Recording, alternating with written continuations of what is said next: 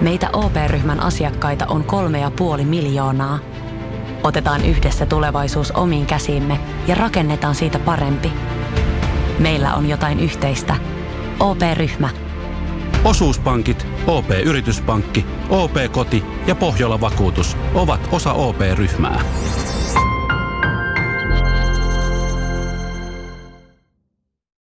Ja sit mennään Kaukosen laidalle.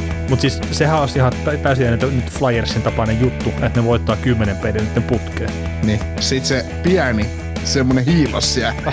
Kipin alkaa, josko nyt vielä playereihin. Tämä on Kaukosen laidalla NHL-podcast, joten otetaan seuraavaksi Askiin ohjelman juontajat Veli Kaukonen ja Niko Oksanen. Kyllä, täällä taas ollaan jo.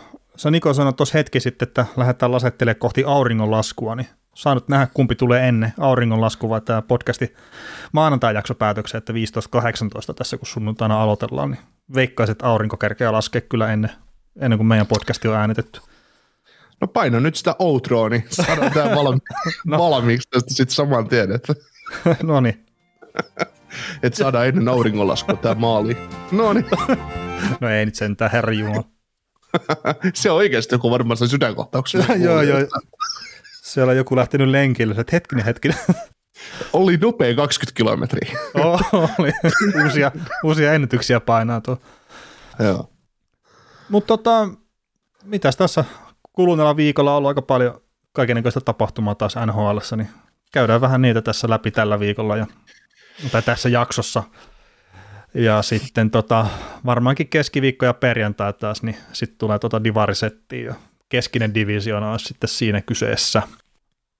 Mutta joo, ja nyt kun ilmoitettiin asian näin, että tänään sunnuntaina, kun äänitetään, niin nyt maanantaina tai tiistaina tai joskus tätä jaksoa kuuntelet, niin vielä on semmoinen huonohut mahdollisuus saada kysymyksiä sisään toihin keskisen divarijoukkueisiin. Niin ei meidän tarvitse tehdä sitä pohjatyötä, kun te heitätte kysymyksiin, me perustetaan kaikkien teidän kysymyksiin se jakso. Niin sosi. Joo, mutta sä ymmärrät väärin, että se, että vaikka ne tulee sitten kuulettiin kysymyksien kautta, niin se välttämättä meinaa sitä, että niihin tarvitsee tehdä pohjatyötä.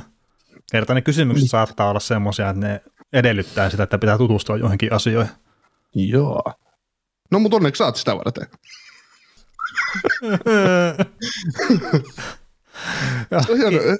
Sä perehdyt aiheeseen, niin mä voin sanoa, että juu tai ei. Oletko samaa mieltä? No en. Niin mä käytän joku 15 tuntia se, että mä perehdyn johonkin aiheeseen ja katselen kaiken maailman historiatilastoja ja muita. Ja sitten mä kerron oman näkemyksen, että no mä en ole samaa mieltä. Kato veli, ei aina pohjatyötä ei tarvitse tehdä niin jokaisen joukkueeseen, että sä katot 3 edellisen kauden matsit niiltä siihen lähetykseen, että joskus voisi mennä sellainen pintaraapa sullekin, että mikäköhän se mahtaa olla. Mä yritin meinaan joskus saada Kaukosta puhelimella kiinni, mutta ei se 3 viikkoa vastannut mulle puhelimensa, kun se vaan katsoi peliä koko ajan. No mutta mä teen omalla tavalla ja sä teet omalla tavalla. Ja niin. Sen kyllä huomasi, kun sulla oli Kojoutsia 3 viikkoa katsottuna putkeen. Niin sä ihmettelit, kun nähtiin sitten ihan sattumalta, että minkä takia mulla on hammastikkuja työnnetty silmämuniin, mutta ei, kun mä ihmettelin, kun sulla on katsiina paita päällä. Niin, joo. Se on makea paita kyllä. Yksi mun suosikkipaita itse asiassa NHL:ssä. Ja tietenkin se sattuu se, kun Kojoutsa aikanaan tuli tuohon jengiin NHL, niin just semmoisen sopivaan kohtaan kyllä, että sitä kerkesi päästä fanittaakin vähän sitä Phoenix Kojoutsia, anteeksi, ei mitään Arizona mätäkojotteja. Niin, ihan eri meininki kyllä siinä. No Jeremy Roinikki, hei joukkueen ykköspelänä siellä ja kaikkea, niin kyllä se kova juttu. No joo, mutta tämä ei liity varmaan isosti näihin ihan kuluneen viikon tapahtumiin kuitenkaan. Ei, mutta muistutan nyt tähän jakson alkuun, että somessa kannattaa seurailla ja Discordiin kannattaa liittyä ja Whatsappiin voi laittaa viestejä, vaikka ääniviestejä tulemaan tuttuun numeroon 045-783-13638 ja jos podcastia haluaa jotenkin tukea, niin kahvikuppeissa edelleen tilata 25 € kappale sisältää postituksen ja muistuttaa nyt edelleen, että kyllä Kaukonen lähtee niitä tuomaan vähän kauemmaksikin, että kyllä sekin on mahdollista, en ole muistanut tämän kauden aikana sitä asiaa vielä ja Paitakioskista pystyy tilaamaan esimerkiksi supperia tai teepaitaa, käykää tsiikaamassa siellä, mitä settiä on tarjolla ja minkä näköistä vermettä. Hoki GM:n kolmas jakso tulee maalisuoralle. Oksanen on jäänyt jo parilla kierroksella, mutta ei siinä mitään. Hoki GM:n johtaa tällä suuntaana Odell-niminen joukkue Otto Mäkitalolta. 1/25 vielä vaihtoa jäljellä 30 pistettä kaula tupurin mursuihin. Kaima Oksanen siellä sykkii toisena. Ja tämä Odell on koko Hoki GM:n 12 tällä hetkellä, että ihan hieno duunia. Okei. Ja. Sitten meillä oli tullut uusia Patreon-tilaajia, kiitos teille siitä. Ja mikäli ette ole vielä mukana Discord-kanavalla, niin käykää liittymässä. Se on muun muassa Patreon-tilaajille oma kanava, jossa on ihan omanlaistaan settiä, että kannattaa nyt käydä liittymässä. Kaikille meille nykyisille Discord-kävijöille meinaan tehdä aika paljon sitä paitsi. Hetkin. Et nyt kannattaa käydä. Onko siellä joku kanava, missä mä en ole mukana? Niin, siis nyt kannattaa ihan oikeasti sit käydä ottaa se Patreon-tilauksen, koska sit pääsee Discordissa vähän paremmalle kanavalle. Ja ne, ketä nyt kuuntelee meitä ja käyttää Discordia, ne tietää, millaista settiä meillä on siellä niin kuin vapaalla puolella. Mutta se maksumuurin takainen puoli on aivan oma lukunsa. Joo, se todellakin on, että sitä ei pysty käsittämään, mitä sieltä löytyy. Mm. Joo. Mä sanon tässä kohtaa vielä, ennen kuin mennään noihin uutisaiheisiin ja muihin, niin saatiin semmoista viestiä tuossa, että yhdelle meille kuulijalle on syntynyt esikoinen, niin hemmetin isot onnittelut siitä. Hieno homma, että uusia faneja tehdään tälleen niin kuin ihan meitä varten pelkästään, että kun pelätään, että on kuulijoita vähän, niin ruvetaan tekemään lapsia, että saadaan lisää kuulijoita meidän podcastille, niin onnittelut ja tsemppiä lapsen kanssa, että se on hienoa, mutta se on myös välillä aika raskasta. Joo, hieno homma. Ja mitä meidän live-yleisö on tästä mieltä? Pitäisikö meidän laittaa joku semmoinen live-yleisö tuohon? No anna nyt aplodit, herran jumala.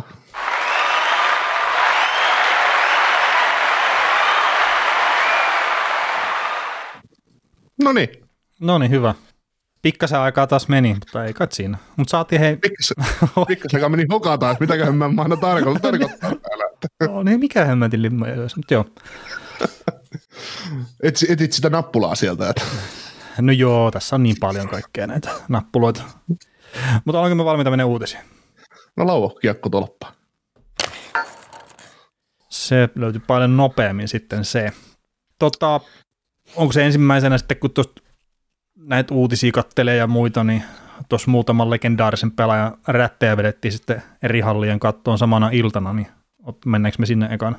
Joo, Sergei Subpovin numero 56 ja Henrik Lundqvistin numero 30 on jäädytetty ja Lundqvist loogisestikin MSGn kattoon, eli New York Rangersin toimesta ja Subpovin 56 Dallas Starsin toimesta American Airlines Centerin kattoon. Tässä ei mitään jokerisettiä vedetään, että Subpovin taas vedetty tuonne Reisasin kattoon, kun se kävi kuitenkin sielläkin pelaamassa uransa alkuun. Niin, ja voittanut. Esimerkiksi Stanley Cupissa siellä kuitenkin puolustaa. Niin, ja Lundqvistin vedetään sitten Kapitasin tuonne Arenan kattoon. Kiitos näistä vuosista. Kyllä. Joo.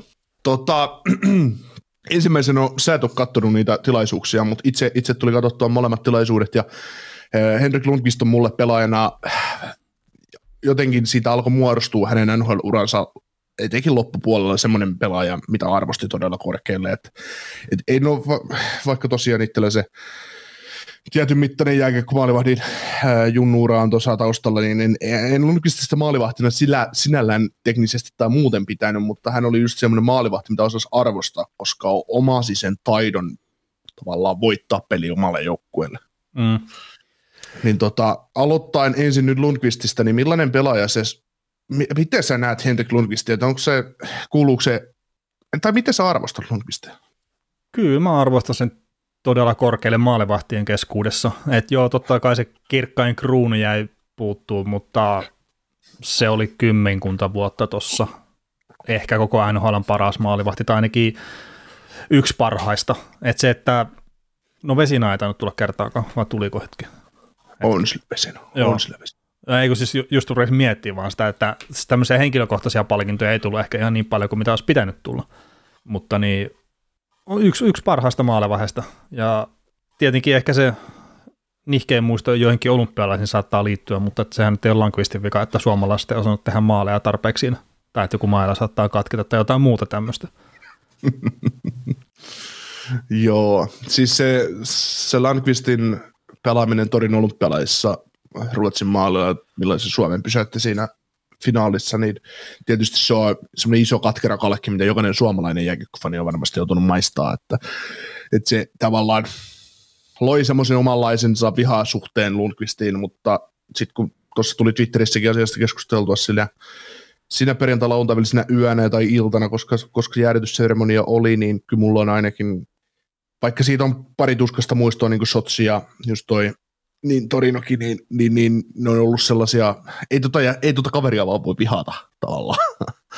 Mm. Että se kaikki semmoinen tyylikkyys ja semmoinen tavallaan täydellisyys niin maalivahtina kuin ulkonäöllisesti ja kaikilla muillekin mittareilla, niin se on, siinä on vaan niin kuin priimaa. Joo, se Elliot Friedman sanoi jotenkin sille, että se on ärsyttävän täydellinen tyyppi. Se äärettömän hyvä urheilija, hyvän näköinen ja osaa soittaa kitaraa ja kaikkea tämmöistä, niin mikä siinä joillekin annetaan sitten vähän isommalla kauhalla ehkä näitä juttuja.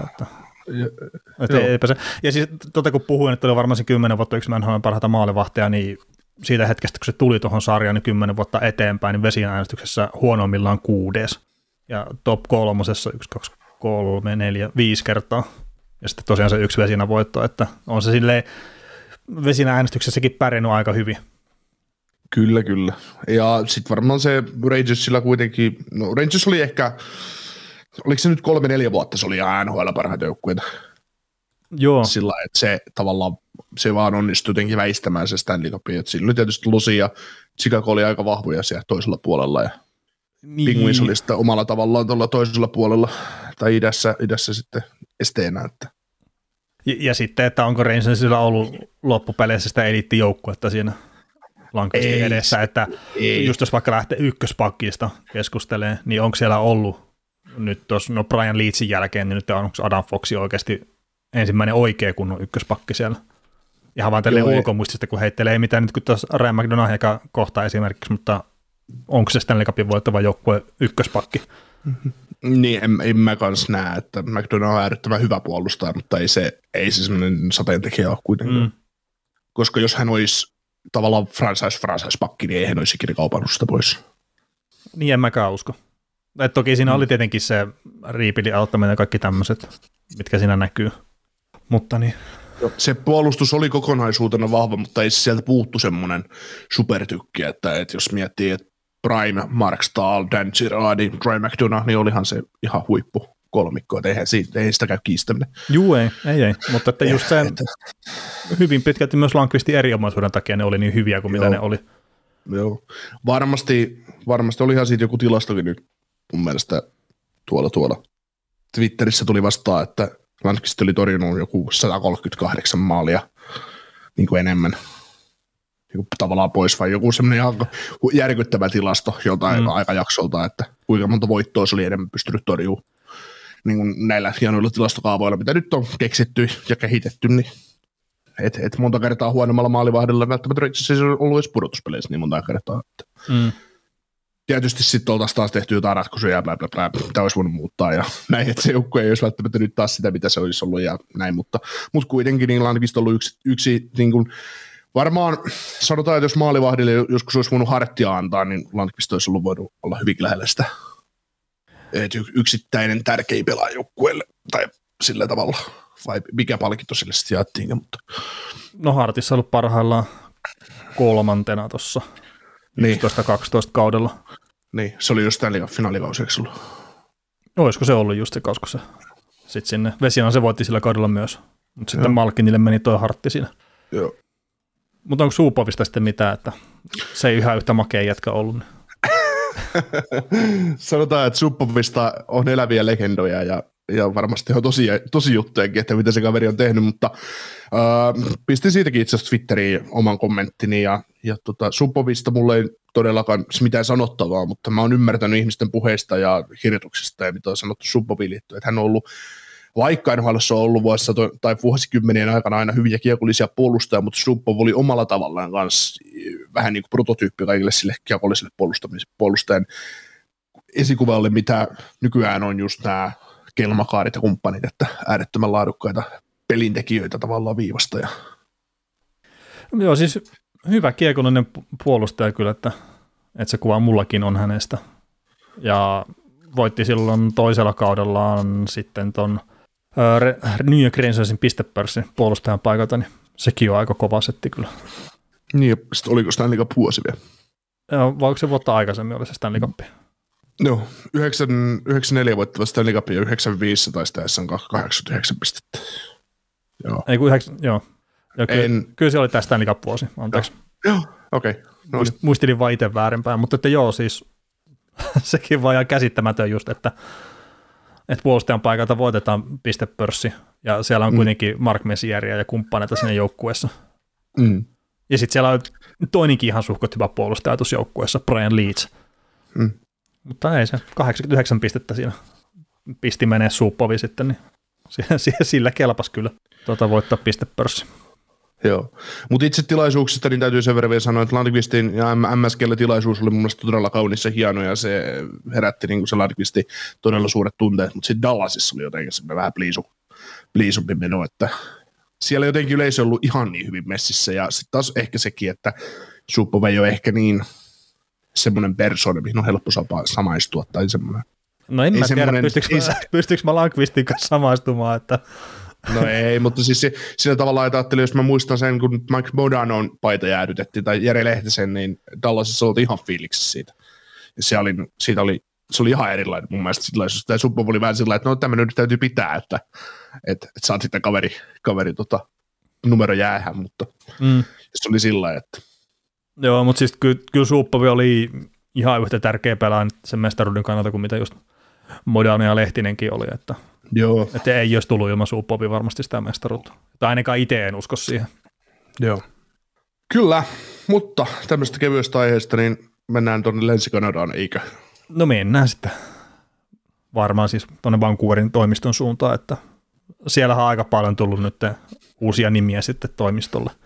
Mutta niin, ruotsalainen Patrick Alvin GMX sinne ja sitten jotenkin nyt varmaan lausutaan todella väärin tämä nimi, mutta sitten apulas GM on tämmöinen kuin Emily Castonier. Ja on Vancouver Canucksin historian ensimmäinen naisvara GM tai avustava GM, mutta tämä NHL on ollut yksi aikaisemmin. Taisi olla Anaheim Ducksissa, mutta en nyt muista sitä nimeä. Mutta olisi senkin voinut kaivaa tietenkin, mutta Vancouver Canucksin historian ensimmäinen nainen sitten kyseisessä positiossa. Ja sitten vielä tuonne tilastopuolelle niin toi Rachel Dorier, mikä on esimerkiksi tätä Staffan Graf-podcastia tehnyt tuossa aikaisemmin ja ollut nyt se Davisissa sitten 21-vuotiaana nuorimpana naisena, mikä on ollut NHL-analytikka-osastolle palkattuna. Mutta onko mitään, mistä haluat keskustella näistä henkilöistä?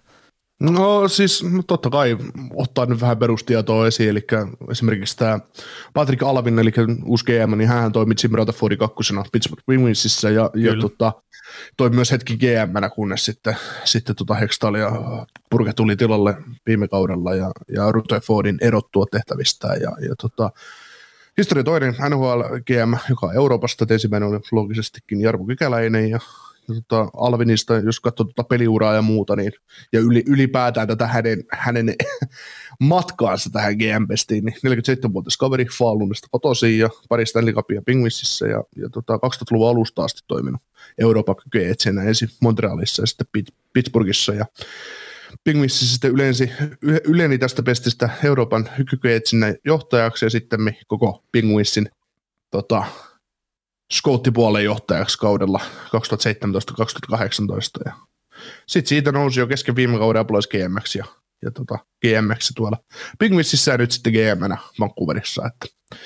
Että sitten hän saapui Penguinsiin samaan aikaan Ray Sheron kanssa ja Sheron aikana sitten tuli tämä ensimmäinen Stanley Cup Crosby-erän aikana. Mm. Rutherford, kun mä arvostan kyseistä herraa tosi korkealle, että tykkää siitä, että hän uskaltaa sanoa jopa vastaankin sitten hänelle erilaisissa jääkiekollisissa asioissa. Joo, kyllä ne on varmasti niitä juttuja just, että sama, mikä oli just Kekäläisiin ja John Davidsonin kanssa, että Davidson ja Kekäläinen teki paljon yhteistyötä jo St. Louisissa, mutta sitten kun Davidson meni Kolumbukseen, niin Davidson oli Kekäläinen tavallaan Davidsoninkin ykkösjätkä palkata GMX, ja nyt sitten taas tässä oli se, että ja niin Kekäläisellä oli Bill Sido kakkosena ja häntä sitten taas, hänet saatiin tonne Floridaan siitä kakkospestin paikalta, että samanlaisesti, vaikka siinä nyt tullut kekäleen enää avittamassa sitä, mutta sitten taas tässä, että Rutherford oli GM, hänen apulais GM oli Alvin, joka oli taas seurassa jo sisällä, sä oot päässyt tutustumaan, sä lähdet itse veksi, ja sä tarjoat tavallaan sun entiselle kakkoselle paikan taas toisaalla. Niinhän se menee, se tavallaan kuuluukin menee, tästähän nyt sitten porukka vaan ottaa mieltä NHL siitä jatkuvasti, että miksi valmentajat kiertää ja miksi GM:t kiertää ja näin, mutta se, että lähde palkkaamaan joku Oksasen Niko tuolta Suomesta nyt tähän GMX NHL-joukkueeseen, että tämä nyt on varmaan ihan hyvä veto sillä, että joo.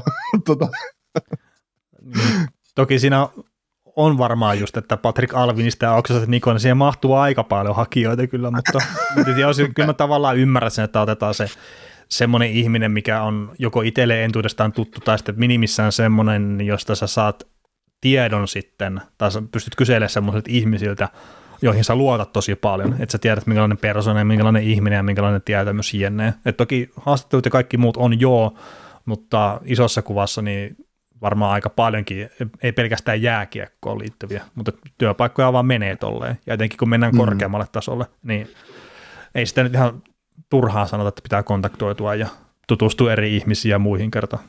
Sillä tavalla se sitten valitettavasti toimii monesti noiden työpaikkojen kanssa, että ne aikaisemmat kontaktit vaikuttaa siihen, että saat sä sitä duunia vai et. Joo, mutta täällä Alvinilla on ollut matko tavallaan tuohon GMX hyvinkin NHL-tyylinen tai semmoinen, miten mä haluan nähdä se, että miten sinne kasvetaan, että ensin ollaan scouttia, sitten noustaan Euroopan johtoon ja sitten sieltä noustaan scoutingin johtoon seurassa ja sitten siitä apu GMX ja sitten min GMX, että se välttämättä se ei ole aina se sama seura, missä sä teet töitä, mutta niin kuin ei tässäkään tapauksessa, että ensimmäiset scouttitehtävät tehtiin Montrealissa ja sieltä sitten Penguinsiin. Ja kun teet jatkuvasti hyvää työtä, niin kyllä sen siitä aina muistetaan. Ja siis just tuo, että pikkuhiljaa sitten eteenpäin, että sitä kautta itse ainakin kokee, että se on hyvä tapa edetä työuralla ylipäätään. Kyllä. Se, mä itse asiassa, siis pakko nyt mainita, tämä on ihan tyhmä yksityiskohta, mutta niin mä satuin kuuntelemaan se lehdistötilaisuuden, mikä oli tästä Patrick Alvinista, että silloin kun oli valittu siihen uudeksi GM:ksi ja sitten Vancouverissa pidettiin tämä lehdistötilaisuus, niin ruotsalaiseksi, niin mä hämmennyin sitä, että miten tämä ei puhunut täydellistä englantia. Okay. Itse kun mä oon ruotsalaisten kanssa puhunut englantia, niin aina jää se fiilis, että minkä hemmetin takia nämä kaikki osaa lausua englantia täydellisesti, minkä takia nämä on kaikki niin hyviä siinä.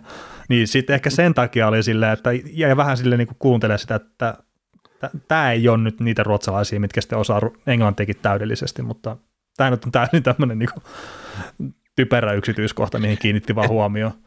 Eli sieltä tuli ensimmäinen epäluottamuslaisen Patrick Alvin.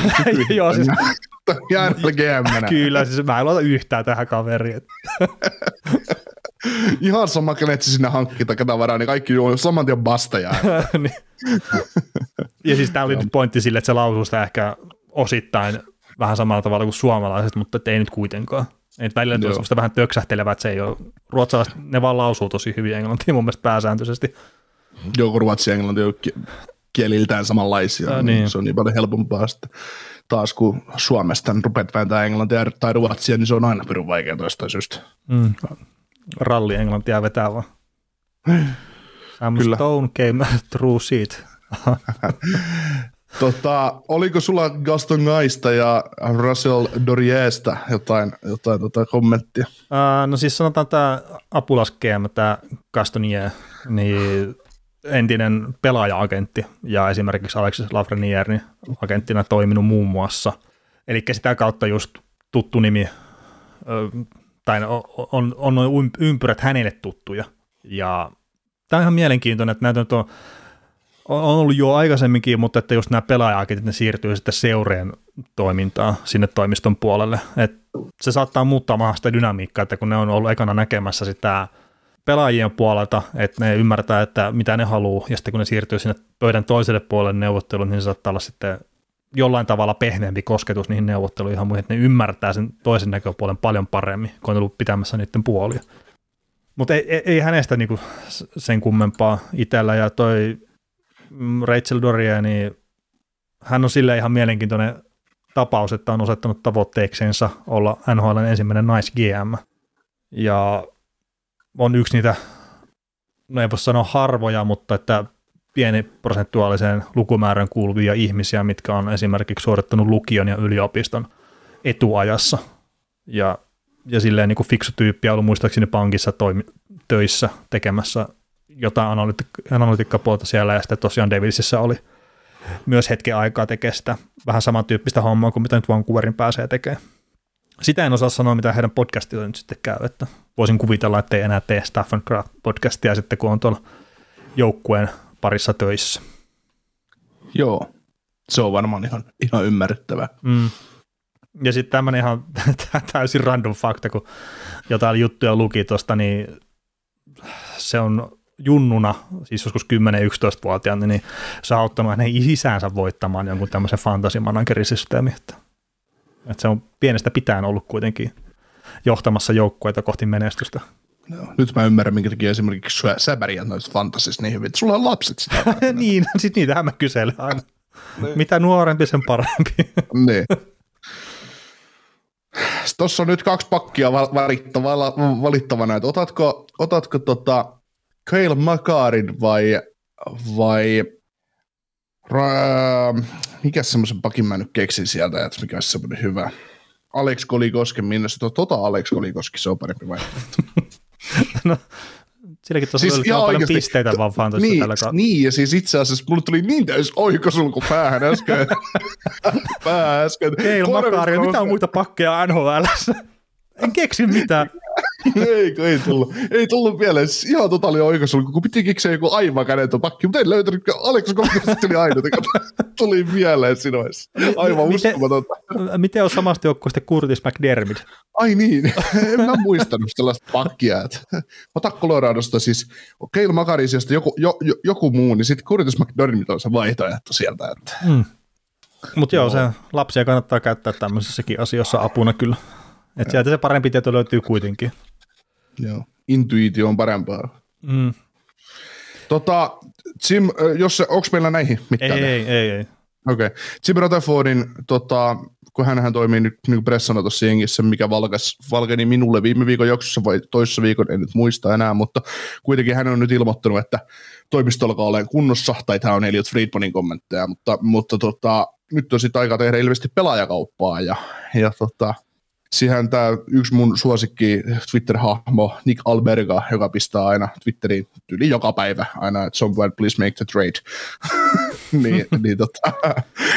Hän kommentoi tässä yksi päivää, että hän on edelleen yllättynyt, että Vancouverille tehnyt pitää kauppaa vielä, että kun Rutherford on siellä, niin Rutherford on nyt ilmoittanut, että on aika alkaa muokkaamaan tätä jengiä, ja nyt ilmeisesti J.T. Millerin lisäksi Connor Garland taitaa olla. Tai saattaa olla kaupan, että odottavat tarjouksia, mutta mitä Eliotta tuossa huuteli, niin Pettersson ja Bo Horvat ovat koskemattomia mitä ilmeisimmin. Ja varmaan Quinn Hughes ja Thatcher Demkokin, että voisin näin kuvitella. Mm, ja varmaan Tyler Myers on myös. Niin kuin ei sitä kukaan halua. Joo, mutta siis mä en ymmärrä, minkä takia ne Garlandin pistäisi pois tuosta joukkueesta. Että ei vaan mähu mun päähän, että toi J.T. Miller on sinällään ehkä selkeämpi, että sillä on sitten 1 vuosi sopimusta vielä jäljellä, ja nyt jos se myy ja pidättää vaikka puolet palkasta, hello Tampa Bay taas, mutta niin siitä saa sitten hyvät lunnaat kyllä. Mutta sitten tässä on pelaajia kuitenkin, millä on pitkiä sopimuksia ja muita, niin minkä takia niitä sitten etenkin, kun ne Garlandikin esimerkiksi mun mielestä toimittaa ihan ok tuohon, niin ei sitten myymisen takia ei pitäisi myydä välttämättä. Mm. Siis totta kai, jos sä haluat jonkun ison splashin aiheuttaa tässä joukkueessa, niin sittenhän sä kauppaat tollaisia, mutta takka siitä, että jos sä pääst Myersista eroon sillä, että sä pistät Garlandin saman kauppaan, niin ok, se on ihan ymmärrettävää, mutta esimerkiksi just joku ajatellut, vaikka Devils oli yksi joukkue, mikä olisi Garlandin perässä, mä en kyllä tiedä taas sitä, että minkä takia ne haluaa yhden pikkupojan sinne hyökkäykseen vielä lisää, mutta tai tommosen. No jos se saa sen Myersin puolustuksen. Niin, siis sehän olisi just semmoinen, että jos ne haluaisi päästä eroon tavallaan Myersista, niin toi Devils pystyisi ottaa sen Myersin sinne sitten kylkeen. Mä en tiedä kyllä taas mitä Devils tekisi sillä Myersilla, mutta kuitenkin, että sitten taas, että jos halutaan palkkatilaa sinne oikeasti lisää. Mutta tosiaan en mä tiedä, kannattaako kannattaako lähteä Garlandin hyvää sopimusta uhraamaan ja hyvää pelaaja uhraamaan siinä, että nyt pääsis Myerstä eroon, että onko siinä nyt pari vuotta Myersia jäljellä, että ei se nyt kauaa me tuskissaan. Mutta. Joo, parisen vuotta ja sitten kuitenkin, että mihinkä suuntaan ne haluaa viedä tätä joukkuetta. Että ihan mihinkään rebuildiin en itse silleen jaksas uskoa. Kertaan niiden pitää luoda uskoa myös, että se Pettersson haluaa jatkaa tuossa joukkueessa. Pari vuotta aikaa. Niin. Tai vuosi. Niin, ja sitten Bo Horvat, että sillä on ensi vuosi sitten sopparivelellä ja sen jälkeen UFO. Koska jos, niin kuin sehän on niin kuin ihan itsestäänselvä asia sitten, että jos Rutherford haluaa rebuildata tämän jengin, niin se rebuildataan nyt sitten ja sitten pistetään se Horvatti ulos ja Miller ulos ja kaikki tämmöistä ulos, koska jollain Puuhorvatilla ja tuolla J.T. Millerillä, niin niillähän Puuhorvatilla varsinkin repii ihan maltaita. Niin kyllä. Ja sitten tosiaan se palkanpidätykset siihen päälle, niin kyllä siellä hyvän palautuksen kyllä saisi, mutta että just, että minne suuntaan nämä on viemässä kerta. Nyt niillä on se valmentaja, mikä saa tuosta joukkueesta mun näkemyksen mukaan vähän enemmän ehkä irti kuin mitä Travis Green sai. Mutta että tämä kaus on tavallaan nyt jo vähän taputeltu sitten se menestyksen puolesta. Olkoonkin, että Puudrolla on 11.44 tämä saldo tällä hetkellä. Että sehän on vetänyt ihan hyvin, mutta että kun ne antoi alkukaudesta vähän siimaa tällä Travis Greenin 8-15-2 saldolla, niin se pudotuspeli saattaa jäädä haaveeksi siitäkin huolimatta, että vaikka ne pelasivat ihan hyvänkin loppukauden. Niin mä olisin itse melkein mieluummin silleen kärsivällinen, että en välttämättä ehkä pistä sitä J.T. Milleriä pois, sillä joku sitten reetä sukkahousia mun jalasta pois sillä tarjouksellaan. Että sitten mä katsoin, että miten se ensi kausi lähtee menee. Että se saattaisi olla ehkä jopa omalla tavallaan se fiksuin teko. Mutta ne varmaan tietää itse kyllä siellä Vancouverissa nostettaisiin paremmin kuin minä täällä Riihimäellä, että mitä kannattaa lähteä tekemään.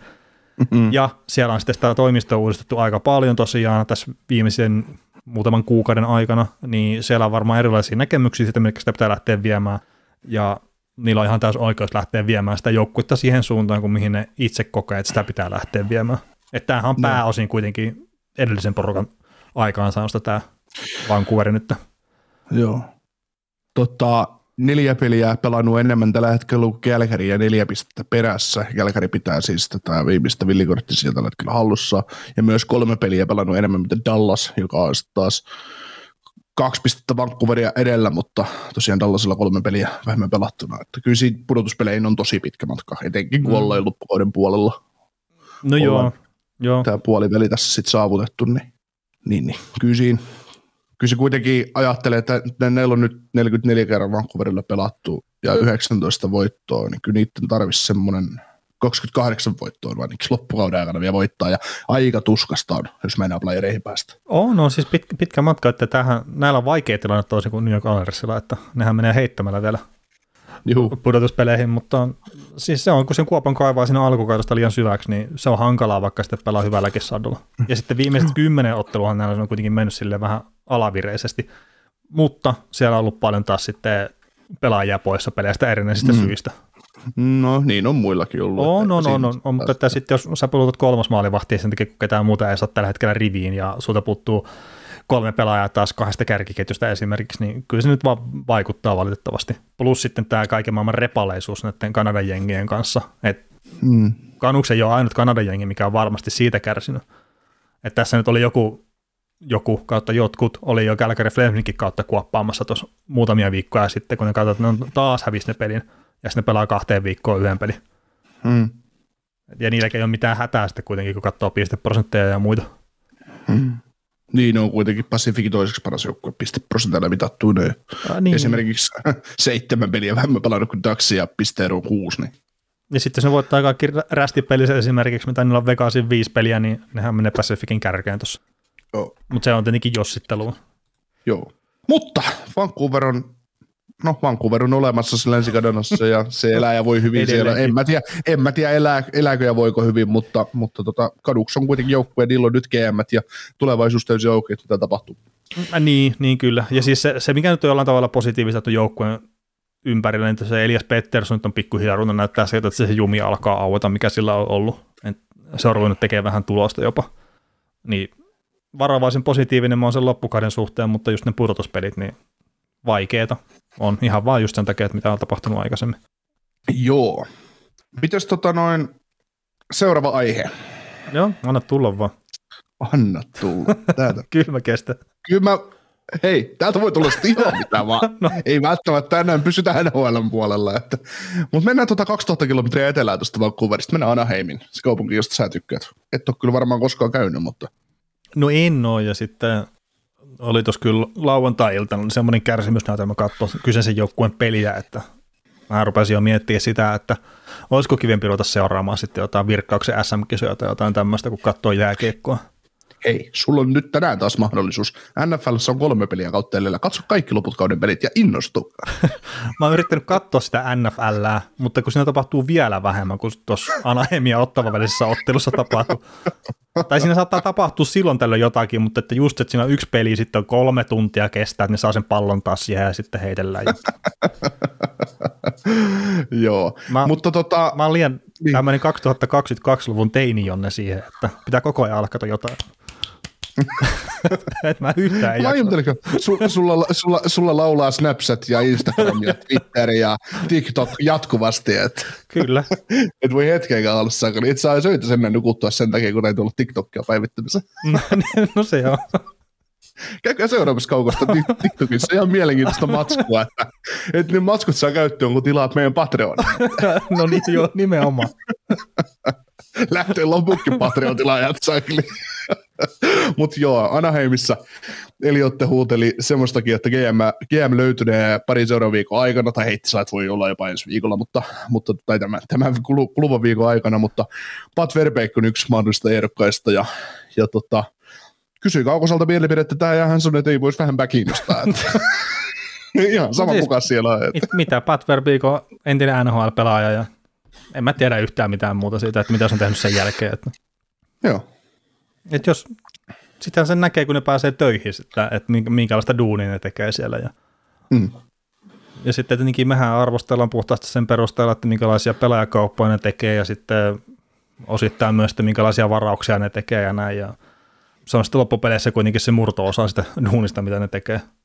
Että oikeastihan me ei tiedetä yhtään, että mitä tuolla toimistolla tapahtuu ja minkälaisia persoonia ja miten hyvää duunia ne tekee siellä. Joo. Että oikeasti varmaan ne tärkeimmät jutut tänään, GM tekee, mitä esimerkiksi Brian Burke on puhunut, että just se on jossain Anaheimissa, pistää treenaustilat kuntoon ja tälleen, että niillä pelaajilla on hyvä olla pelitapahtumien ulkopuolella ja annetaan kaikki mahdollisuudet organisaation tasolla siihen, että ne pystyy olemaan parhaita mahdollisia versioita itsestään. Mutta niistä ei puhuta sitten taas tietenkään missään trade deadline-lähetyksissä tai muissa. Ei, ja sitten jos sä kysyt niiltä, niin ne ei melkein edes vastaa siihen kysymykseen, niin. Jos kysyy, että se on tosi...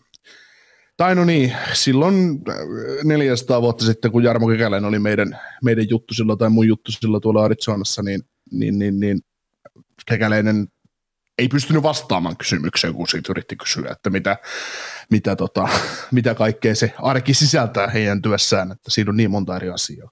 No on, ja siis se varmaan vaihtelee ihan älyttömästi päivästäkin. Että joo, siellä on varmaan tietyt jutut, että vaikka maanantaisin joku tietty palaveri ja kaikki tämmöiset, mutta sitten muutenhan se, että mitä nyt päivä tuo aina tullessa. Yksi sellainen asia mulla on niin mielessä, että mahtaako niillä NHL GMillä olla esimerkiksi oma Whatsapp-ryhmä, mihin me heitellään, että no niin, nyt olisi Trevor Segras kaupan. Siis toi oli itse asiassa Eliotta ja toi Marekkikin on sitä joskus jutellut ja niillä ilmeisesti on, mä en ole nyt osaa sanoa, onko se WhatsApp vai mikä se onkaan se sovellus, mutta niillä ilmeisesti on joku tämän tyyppinen ryhmä, tai sitten massasähköposti on toinen, mutta siis hyvin vahva huhu on siitä, että tämmöinen on olemassa, että hei nyt Anaheim vaikka pistää Trevor Zegrasin sinne, niin sitten jengi on hetkinen. Joo, no mä luulen, että just että se on joku semmoinen palvelu, josta me emme tiedä mitään, koska joku sähköpostikin, niin se on maailman helpoin hakkeroida, että, tai se nyt on nähty, että sähköposteja on aika helposti hakkeroitu, että kyllä mä luulen, että ne on joku semmoiset NHL:n omat ohjelmat, mitkä heillä on käytössä, mutta ihan varmaan on joku semmoinen ryhmäkeskustelu. Niin, no se on vaan helppo tavallaan, mutta kyllä mä nyt ymmärrän taas senkin, että on sitten sitä vanhakantaisuutta, että otetaan ihan puhelin käteen ja soitetaan. Joo. Että oletteko kiinnostunut tämmöisestä, tai että hei, teillä oli toi pelaaja, niin meillä olisi täällä tämmöinen pelaaja. Ja joka vuosi tapahtuu pelaajakauppa, sellainen pelaajakauppa, josta tulee sitten jälkeen joku kommentti, että me ei tiedetty, että se on kaupan. Sillä, että miten niin te ette tiennyt, että se on kaupan. Aina tulee joku semmoinen pelaajakauppa. Oltais mekin toi haluttu joukkueessa, mutta ei tiedetty, että se on kaupan. Mutta toisaalta ei GM tarjoa samaa pelaajaa tietenkin kaikille. Ei, ja sitten varmasti on paljon just semmoisia, että kysytään vaan, että hei, et ihan tälleen niin kuin lämpimiksi, että onko tuossa nyt toi Connor McDavid kaupan? Niin sitten, että no ei tietenkään, mutta voitaisiin tarjouksen heittää. Ja sitten sitä lähdetään pyörittelemään, ja sitten jossain kohtaa on niin pitkällä, että se oikein kieltäytyäkään. Mm. Sä oot kolmosen ja 7. No. Pistä kakkonen. Pistä kakkonen, niin kyllä sä sen sit saa. Ja muista, että sä tarjosit nyt 2 vuoden päähän 7, mutta jos ensi vuosi saadaan, asia kunnossa joo, me kätellään kauppaa. Mutta siis sekinhän on omalla tavallaan, että niiden GMin duunia olisi tietää se, että mitä siellä tapahtuu. Ja just tämä suhteiden ylläpitäminen muiden joukkueiden GMin, niin se on varmaan iso osa kyllä sitä työtä, että soitellaan sitten ihan vaan vaikka niitä kuulumisia, että miten menee, onko Josh Mansilla rannekunnossa, jne. Ja sitten, että lähdetään vähän tunnustelemaan sitä, että miten sen saa sen pelaajakaupan aikaan sitten vaikka parin viikon päästä. Ja sittenhän saattaa olla, että sä oot vuosi sitten ottanut jonkun asian esille ja sitten, no se on vaan jääni ja sitten, no hei, muistatko silloin kun vuosi sitten keskusteltiin tästä, niin olisiko se nyt sitten tämä kaupan? Mm. No sehän siinä on, että esimerkiksi meiltähän tuli joskus sitä kysymystä niin liittyen, tai ei tullut kysymys, mutta on saattanut tulla toteamus, että kun me ollaan puhuttu, että Jack Eichel tulee, että se kaupataan, takaa, että Erik Karlsson pelaa viimeistä kauttaan, jos ottavassa, tai tämmöisiä juttuja, mitä on aina tullut heiteltyä, niin ne on just sellaisia, kun ensimmäisen kerran joku pelaajahuhu tulee, että joku pelaaja on liikkumassa, joku Matt Duchene esimerkiksi oli semmoinen, että kun se oli Coloradossa, että se ei pelaa siellä enää kauaa, niin se on saattanut tulla vuosi etukäteen tosiaan. Että ne on kerrottu se joskus, tai niin kuin, että joku Elliot Friedman on tuonut sen julki joskus vuosi sitten, että ok, että tästä ollaan kiinnostuneita. Niin yleensä se on se merkki silleen, että ennen mitä myöhemmin se kauppa tapahtuu, se ei välttämättä tapahdu ensi viikolla, mutta se tapahtuu joskus. Mm. Kyllä, ja sitten on tietenkin noita jotakin, siis joskus, siis niin esimerkiksi Matt Duchenin kohdalla, että kun se sanoo, että hän haluaa pois joukkueesta, niin se on aika silleen, no tämä varmaan tulee tapahtua, tämä treidi tässä sitten. Tai sitten se niin. Jack Eichelistä, mikä oli, niin se vaan näytti mun mielestä silloin niin haluttomalta siellä kentällä, ettei sitä hirveästi kiinnostanut. Ja no sitten kaikki, mitä on tapahtunut sen jälkeen, niin se, että minkälaista siellä on ollut sitten kulississa se vääntö ennen sitä, kun se on pyytynyt sitä siirtoa sitten. Joo. Mutta sitten kyllä noita tommosia on tietenkin varmasti paljon. No. Ja sitten just mitä tulee näihin, tietysti Pat Ferrybeckistä on nyt menty aika kauas, mutta se, mitä tulee näihin GMiin, ja kun me aina ihmetellään, ja monet fanit ihmettelee, että monet fanit tekisivät parempia kauppoja tai parempia sopimuksia, miten, kuin nämä voi aina tehdä niin huonoja ratkaisuja, jotkut GM:t, niin siinä on myös just se aina ne asiat, mitä me emme tiedä sieltä, että minkä takia just se GM haluaa sen tietyn pelaajoukkueeseen, että miksi sille pelaajalle tehdään tämmöinen sopimus, että siinä on joku heidän luottoskouttinsa esimerkiksi, tai muu vastaava, että se just sopii tähän meidän palapeliin joku tietty pelaaja jostain syystä, ja sitä syytä meille ei esimerkiksi kerrota koskaan, koska se on kilpailuetu taas muita joukkueita kohtaan, tai ne, siis meidän mielestä se ei ole kilpailuetu, mutta heidän mielestään se on, ja se on ihan paskaa ailee, mitä mieltä me ollaan jostain, koska he on jotain mieltä, että eihän he voi niin kuin luottaa siihen, että mitä joku ulkopuolinen sanoo, mitä heidän kuuluisi tehdä, koska sitten jos joku ulkopuolinen voi sanoa, niin he voi lähteä saman tien helvettiin sieltä työpaikalta, että mitä me täällä tehdään. Niin, no tavallaan joo. Mutta että just toi, no heitetään nyt esimerkkinä sitten vaikka tämä Teemu sellainen, että se jollain tavalla ohuesti liittyy jopa Anaheim Ducksiin, tai itse asiassa aika paljonkin, mutta silloin kun se aikanaan myytiin Winnipeg Jetsistä Anaheim Ducksiin, ja siinähän tehtiin valintaa kiittää Katsakin ja Teemu Selänteen välillä, ja sitten ne päätyi myymään Teemu Selänteen sen takia, että niillä oli omilta lääkäreiltä semmoinen informaatio, että Teemu Selänteen polvi ei tule kestämään kuin muutaman kauden NHL-jääkiekkoa. No, se kesti ihan muutaman kauden jo sen jälkeen, ja varmaan me kaikki ollaan yhtä mieltä siitä, että Selänen oli parempi pelaaja kuin Katsakin. Ja se oli tavallaan väärä valinta, mutta se oli sen hetken tietoon perustuva silloin se valinta. Ja se oli yksi osa sitä, että Teemulla oli se polvi huonossa kunnossa. Tai ei ollut 100% kunnossa, sanotaan näin. Mutta onko Anaheimista muuta kuin, että tietenkin sielläkin ihmetellään, että miten ne taas voittaa pelejä ja pystyykö ne myymään Josh Mansonia ja kumppaneita sieltä pois? Mitä mieltä sä oot siitä Mansonista, että Toronto on ilmeisesti, no Toronto nyt on kaikkien pelaajien perässä, mutta siis se, että olisitko sä valmis kauppaan se? Manson ei usko, että semmoinen kauppa tapahtuu tällä tavalla. Joo, ja siis siitä huolimatta vaikka ne olisi menossa pudotuspeleihin siirtotakarajalla, niin mä itse ottaisin Anaheim Ducksin tilanteessa vielä kyllä ne varausvuorot ja mitä muuta se nyt saakaan sitten sisään. On se Toronto tai mikä muu tahansa joukkue.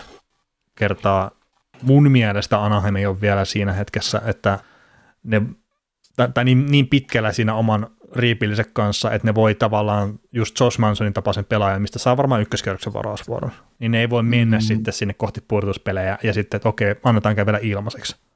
Anaheimille ei mun mielestä ole vielä siihen varaa. Että mieluummin vielä vaan rakentaa sitä omaa puulia paremmaksi ja syvemmäksi. Kertaa sieltä tulee niitä pelaajia, mitkä ei sitten iske läpi sillä tavalla, kun on siinä varaustilaisuudessa sitten ykköskerroksen huumassa odotettu. Siis millä järjellä tämä Manson on 30-vuotias kaveri? Sehän mulle iski aika vanhana läpi kuitenkin silloin NHL. Joo, kun tämä on mulle ihan 25-vuotias puolustaja, joka on RFA, mutta 4,1 miljoonaa soppari tällä kaudella ufa kesällä. Joo. No se on ihan syytäkin sitten lyödä lihoiksi. Niin siis itse tekisin sillä. Ja tässä nyt on taas se, että mulla ei ole mitään, mä en tunne häntä millään tavalla, ei ole minkäänlaista tunnesidettä siis silleen, muuten kuin että mä oon tykännyt sen pelaamisesta silloin vielä muutama vuosi sitten Anaheimissa, niin nekin vaan vaikuttaa sitten noihin päätöksiin tietenkin, että minkälaisia henkilökemioita on sitten eri pelaajien välillä ja kaikkea muuta. Joo. Mä annan sulle tästä kaupan, millä ne vetää tämän kaupan maaliin. Sieltä tulee Travis Dermotti vaihtokaupassa, sitten tulee tämän kesän ykkönen ja sitten pistetään tuolta prospektiosastolta kiertokoulu Mihail Abramov, niin se on siinä. Noniin. Sentterilupaus. Tämmöisellä paketilla, ja tietysti Dax joutuu ikävä kyllä syömään puolet palkasta, mutta Dermotilla ne saa jatkuvuutta vähän tuohon pakistoon, ja Abramov nyt on ihan hyvä prospekti, ja tuo Firstini. Se on mun mielestä Raitin pakista semmoinen pudotuspelirani, niin semmoinen hyvä. Joo, ja sitten Toronton kohdalla, jos nyt laitetaan, että se on Toronto, minne se menee, niin siellä Jake Masinin sivussa, niin siellä ei ole yhtään fyysistä puolustajaa, ja se taas näkyy sitten joukkueen pelaamisessa todella negatiivisesti. Niin sitten jos siellä olisikin toinen fyysinen puolustaja, että sitten kun se Masini taas tulee tippua siellä pudotuspeleissä jossain kohtaa, niin sitten se koko korttitalo ei romahda siihen. Ja on se sitten hyvä, kun ajattelee ihan, no niin, en mä usko, että Mansonin jatkosopimuksia kyllä sitten saa, mutta riippuu ihan täysin tietysti millainen pudotuspelit menee läpi, mutta se, että ne pystyy Justin Holliin esimerkiksi tiputtaa sinne kolmospariin, niin sekin auttaa kummasti. Siis en mä pidä Justin Holliin hyvänä puolustajana, mutta se, että jos sä saat Mansonin siihen kakkospariin, on se aina parempi. Joo, ja siis sekin on nytkin harmi, että Mansonin pari vuotta sitten pelasi vielä aika pikkasen paljon parempaa kiekkoa kuin mitä se nyt on pelannut. Joo. Mutta mitäs semmoinen puolustaja, joka on pelannut aika hyvää kautta tällä kaudella tuolla San Jose Sharks-riveissä, niin kun Erik Karlsson, niin hänhän kävi tuossa leikkauksessa ainakin sivussa maaliskuun lopulla asti, että 8-12 viikkoa on semmoinen epämääräinen heitto. Että kävi käsivamma ja tällä kaudella 33 peliä, 8+18, -14, niin mitä sun luulet, että mitä se vaikuttaa tuohon Sharksin pudotuspelihaaveiden kannalta? Niin, pitäisikö tähän nyt sanoa, että se vaikuttaa positiivisesti? Eikö se ole semmoinen, että Carssoni on ollut niin huono tässä pari viime kauden aikana, että se vaan aika negatiivisesti vaikuttaa. No ei, siis Carssonihan on pelannut ihan ok kautta, olkoonkin tuo plus-minus-tilasto on aika kammottava. Voisiko sanoa jopa Carson-mainen. Mutta niin, kyllä mä oon tykännyt siitä, mitä nyt on tällä kaudella nähnyt hänen pelaamistaan.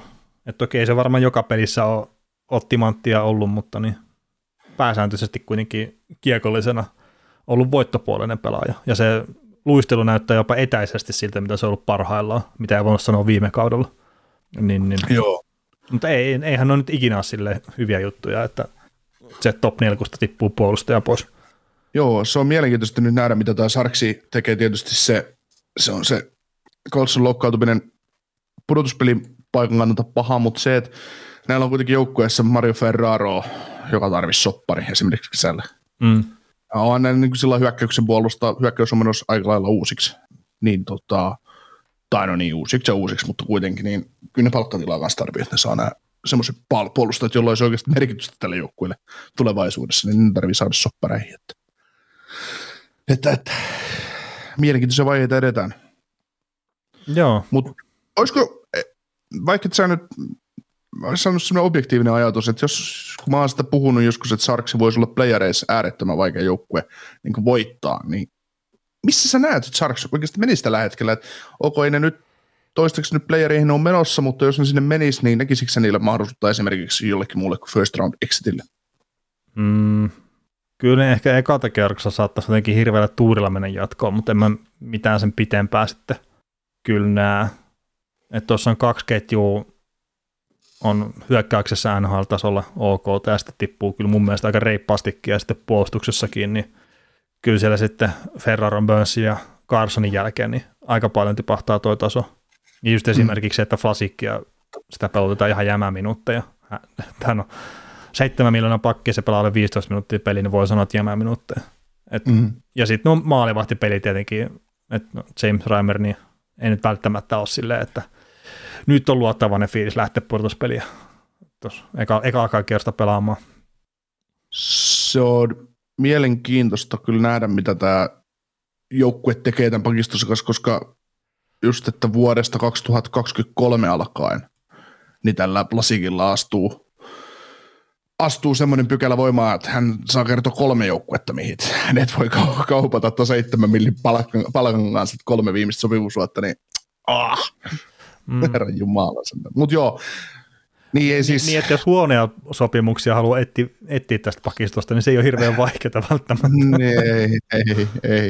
Ei siis se, että cap-hitti on vähän liikaa, ja se, että se on vielä tommonen ehto pari vuoden päästä odottamassa.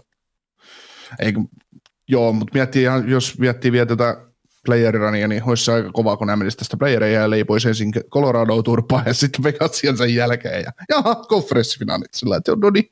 Joo, en ihan jotenkin semmoista näe heidän tulevaisuudessaan. Ei, mutta jotenkin ne on ihan sellainen hauskoja, että kun runkosarjan maalissa playerit alkaa, niin aina on sellainen, joo, tämä on ihan selvä homma, että tämä menee näin, mutta ainahan sieltä jostain aina alkaa tapahtua jotain ihmeellisiä asioita, mutta kyllä se olisi yksi maailman kovimmista ihmeistä, sitä joukkue nyt löytäisi se vireen, että nämä nyt pääsisi playereihin ja painaisi siellä edes ekalta kierrokselta jatkoon, saatiko toiselta. Niin ehkä nyt pitää soitella Arturs Irvelle, että olisiko vielä kuulla, saat sä patjat kuntoon ommeltua, että olisiko vielä, lähtisikö yksi rani sieltä Irpen kropasta? Sekin on yksi näitä, mitä silloin enemmänkin kyllä teksti-tv:n kautta tuli seurattua tämän tulosruutujen kautta, mutta oli sille fiilisteli sitä, kun Sanjo se pystyi Irpen johdolla pientä yllätystä rakentelemaan hetken aikaa, pientä tuhkimotarinaa, mutta silloin oli vielä huonompi joukko tietenkin, että siellä oli ihan muutama pelaaja Irpen ulkopuolella. Mutta on se, siis tietenkin mahdollisuuksia aina, mutta että ei tämä nyt hirveän hyvältä vaikuta kuitenkaan. Joo. Mitäs sitten entinen San Jose Sharksin huippumaalivahti Aaron Dela? Hänhän edustaa Buffaloa tällä hetkellä ja on waivers-listalla itse asiassa, taisi olla, vai on tällä hetkellä, mutta äänityshetkellä, mutta hän kävi taklaamassa Drake Pattersonia aika törkeästi ja nappasi 3 ottelun pelikielon siitä, ja Drake Pattersonin loppukausi mitä ilmeisimmin aika lailla melkein done. No, mitä mieltä siitä teosta? Tyhmä. Et en mä ymmärrä, minkä takia se lähti siirtyä siihen linjalle. Ja sitten tietenkin, no tuo Pattersoninkin kohdalla, niin en mä tiedä, oliko se niin yllättävää vai mikä siinä tapahtui, mutta varmaan olisi kannattanut ihan vain jyrää sen maalin vai yli painopistettä muuttamalla, että itsehän se tuli siihen hölmöileen. Mutta siis täysin turha teko. Ja sitten kun hänellä on aikaisempaakin historiaa tämmöistä vastaavasta, että kun ei voi sanoa, että on vahinko. Että tällä kaudella Eili Tolvasen kävi ajaa pystyyn. No se itse asiassa jopa ihan huvitti se taklaus, minkä näki, niin se huvitti, mutta sitten on Mark Stone, josta esimerkiksi ihan vastaavan tyyppinen. Että samalla tavalla pikkasen luistelulinjalle ja hirveä tuuri, ettei Mark Stonelle käynyt siinä huonosti. Niin no ja mun mielestä semmosia, että sit voi käydä tiputtaa sen maalivahin kyllä. Että jos puhutaan siitä, että lähdetään joukkuekaverten puolesta tappelemaan ja että pyritään puolustamaan niitä, niin tämä on tämmöinen tahallinen vahingoittamisyritys, niin nämä on niitä sitten kun penkki tyhjäksi ja katsotaan, että mikä on homman nimi. Joo, kyllä niin toi oli Deliltä typerä teko, että siinä vaiheessa, jos maalivahdit on aina jossain maalin takana koskemattomia ja maali edessä koskemattomia, niin ei kyllä Delin ei tarvitsisi tehdä mitään tollaista, että jos siitä on monta kertaa siis keskusteltu, että kuin maalivahdit on niin koskemattomia kuin ne on, niin tämä on just semmoinen, että joka kerta, jos teillä nyt ylipäätään pelaa NHL:ssä ei enää koskaan peliäkään, voi hyvin olla, ettei pelaa, tai riippuen tietysti tuosta Buffalo-maalivahtitilanteesta, sekin on kyllä semmoinen, että sinne siis mulle on ihan oikeasti soiteltu, ja mä kävin siellä jo, mutta ei ollut sopivia varusteita meikäläisille, ja mä en sitten lopultakaan päässyt vieraskiertoille mukaan, mutta siis jos miettii, että Dell pelaa seuraavan pelin, niin ei muuta kuin, tai siis en mä nyt sano, että Dell eikä nyt vahingoittaa tarvittajaa, mutta säälimättömästi vaan jatkossa maali eteen, varsinkin jos kohtaavat Ottavan kanssa, tai no kun kohtaavat Ottavan kanssa kuitenkin vielä jossain vaiheessa todennäköisesti tälläkin kaudella Dell sattuu pelaamaan, niin ei, kyllä tostakin joutuu niin kuin hintaa maksamaan, että... Koska sehän on aina, että jos sä käyt maalivahtia tökkäämässä patjaa, niin sitten se saman tien joku pakki on tiputtamassa hanskoja, että mitä sä meidän maalivahtia hakkaat. Että. Niin. Ja mä enkä nyt sano, että sitä enää tässä kohtaa tarvii mitään lähteä vahingoittamaan tai muuta, mutta siinä kohtaa, kun se sattuu, niin sitten tivoli pystyy. Että mä en ymmärrä sitä hölmöilyä tavallaan NHL-säkin, että on monia ihan puhtaita taklauksia, semmoisia, missä ei satu yhtään mitään, mutta sitten on vaan se jotenkin, on niin iso juttu tai muuta, niin sitten siellä ruvetaan nuhisemaan ja nahisemaan ihan täysin turhan pääty. Sitten on tämmöinen ihan täysin selkeä vahingoittamisyritys. No okei, se ei välttämättä nyt tarkoittanut sitä, että sille sattuu jotain siinä, mutta kuitenkin ihan täysin tämmöinen legendaarinen aivopieru, niin sitten ollaan, no ei tässä kohtaan lähetä. Sitten jos nämä ei ole niitä tilanteita, missä lähdetään pyörittää isompaa pyörää, niin en mä sitten tiedä, että minkä takia sitä ylipäätään lähdetään leikkimään. Niitä feikkitappeluita ja muita on siellä kuitenkin ihan tarpeeksi, tässä on ollut oikea syy tapella. Joo. Ja mulle ei ole henkkohtaisesti mitään väliä sieltä, että oot sä maalivahti, vaan sä kenttäpelää tai muu. Sä kun asetit tuommoiseen tilanteeseen, niin sä oot vapaata ristaa. Joo, kyllä. Drake Patterson oli menossa All-Star Gameen, joka pelataan nyt tämän viikon päätteeksi, ja nyt kun hän ei sinne pääse, niin Brady Kachuk on sitten se oikea tai pelaaja, joka sinne menee Senatorsista. Noniin. Mut Buffalolta tosiaan mennessä kaikki maalivahdit loppua ja Greg Anderson on sitten kuulemma. Sulla oli livekuvaa siitä, kun sitten teipattiin näin jää kasaan. Että. Joo, ja toi high ankle sprain on sitten Pattersonin toi vamma, että se nyt on sitten se oma aikansa sen takia sivussa. Ja no nilkkavammat on kyllä silleen ikäviä, että vaikka sitä välttämättä murtuskaa yhtään mitään, niin saattaa pitkään aikaa kestää, että pystyy luistelemaan täyspainoisesti. Joo. Voisin olettaa, että sieltä on murtunut joku luu tai jotain muuta vastaavaa. Mutta joo, toi oli ihan hyvä, että nyt sai kuitenkin tuon Anderssonin tuohon Jeesus-teepillä kasaan, että se pystyy pelaamaan, että kun se Michael Hauseri, kun siellä on ollut se yksi maalivahti, niin se sitten kävi nappaa koronaa itselleen, niin rupeaa loppuun tosiaan maalivahdit kesken tuossakin organisaatiossa, että siellä ihan muutama kaveri käynyt pyörähtää tolppien välissä. Oh, on se, ja ei maalivahteja kanssa ihan liikaa, kun joukkueessa kuitenkaan ei saa olla kuin 50 sopimuspelaajaa samaan aikaan, niin ei nyt maalivahteja voi oikeastaan järkeä kantaa muuta kuin 5 ehkä niin. Maksimissa. Niin, jos nämä kuusi on käynyt tällä kaudella pelaa pelejä. Niin.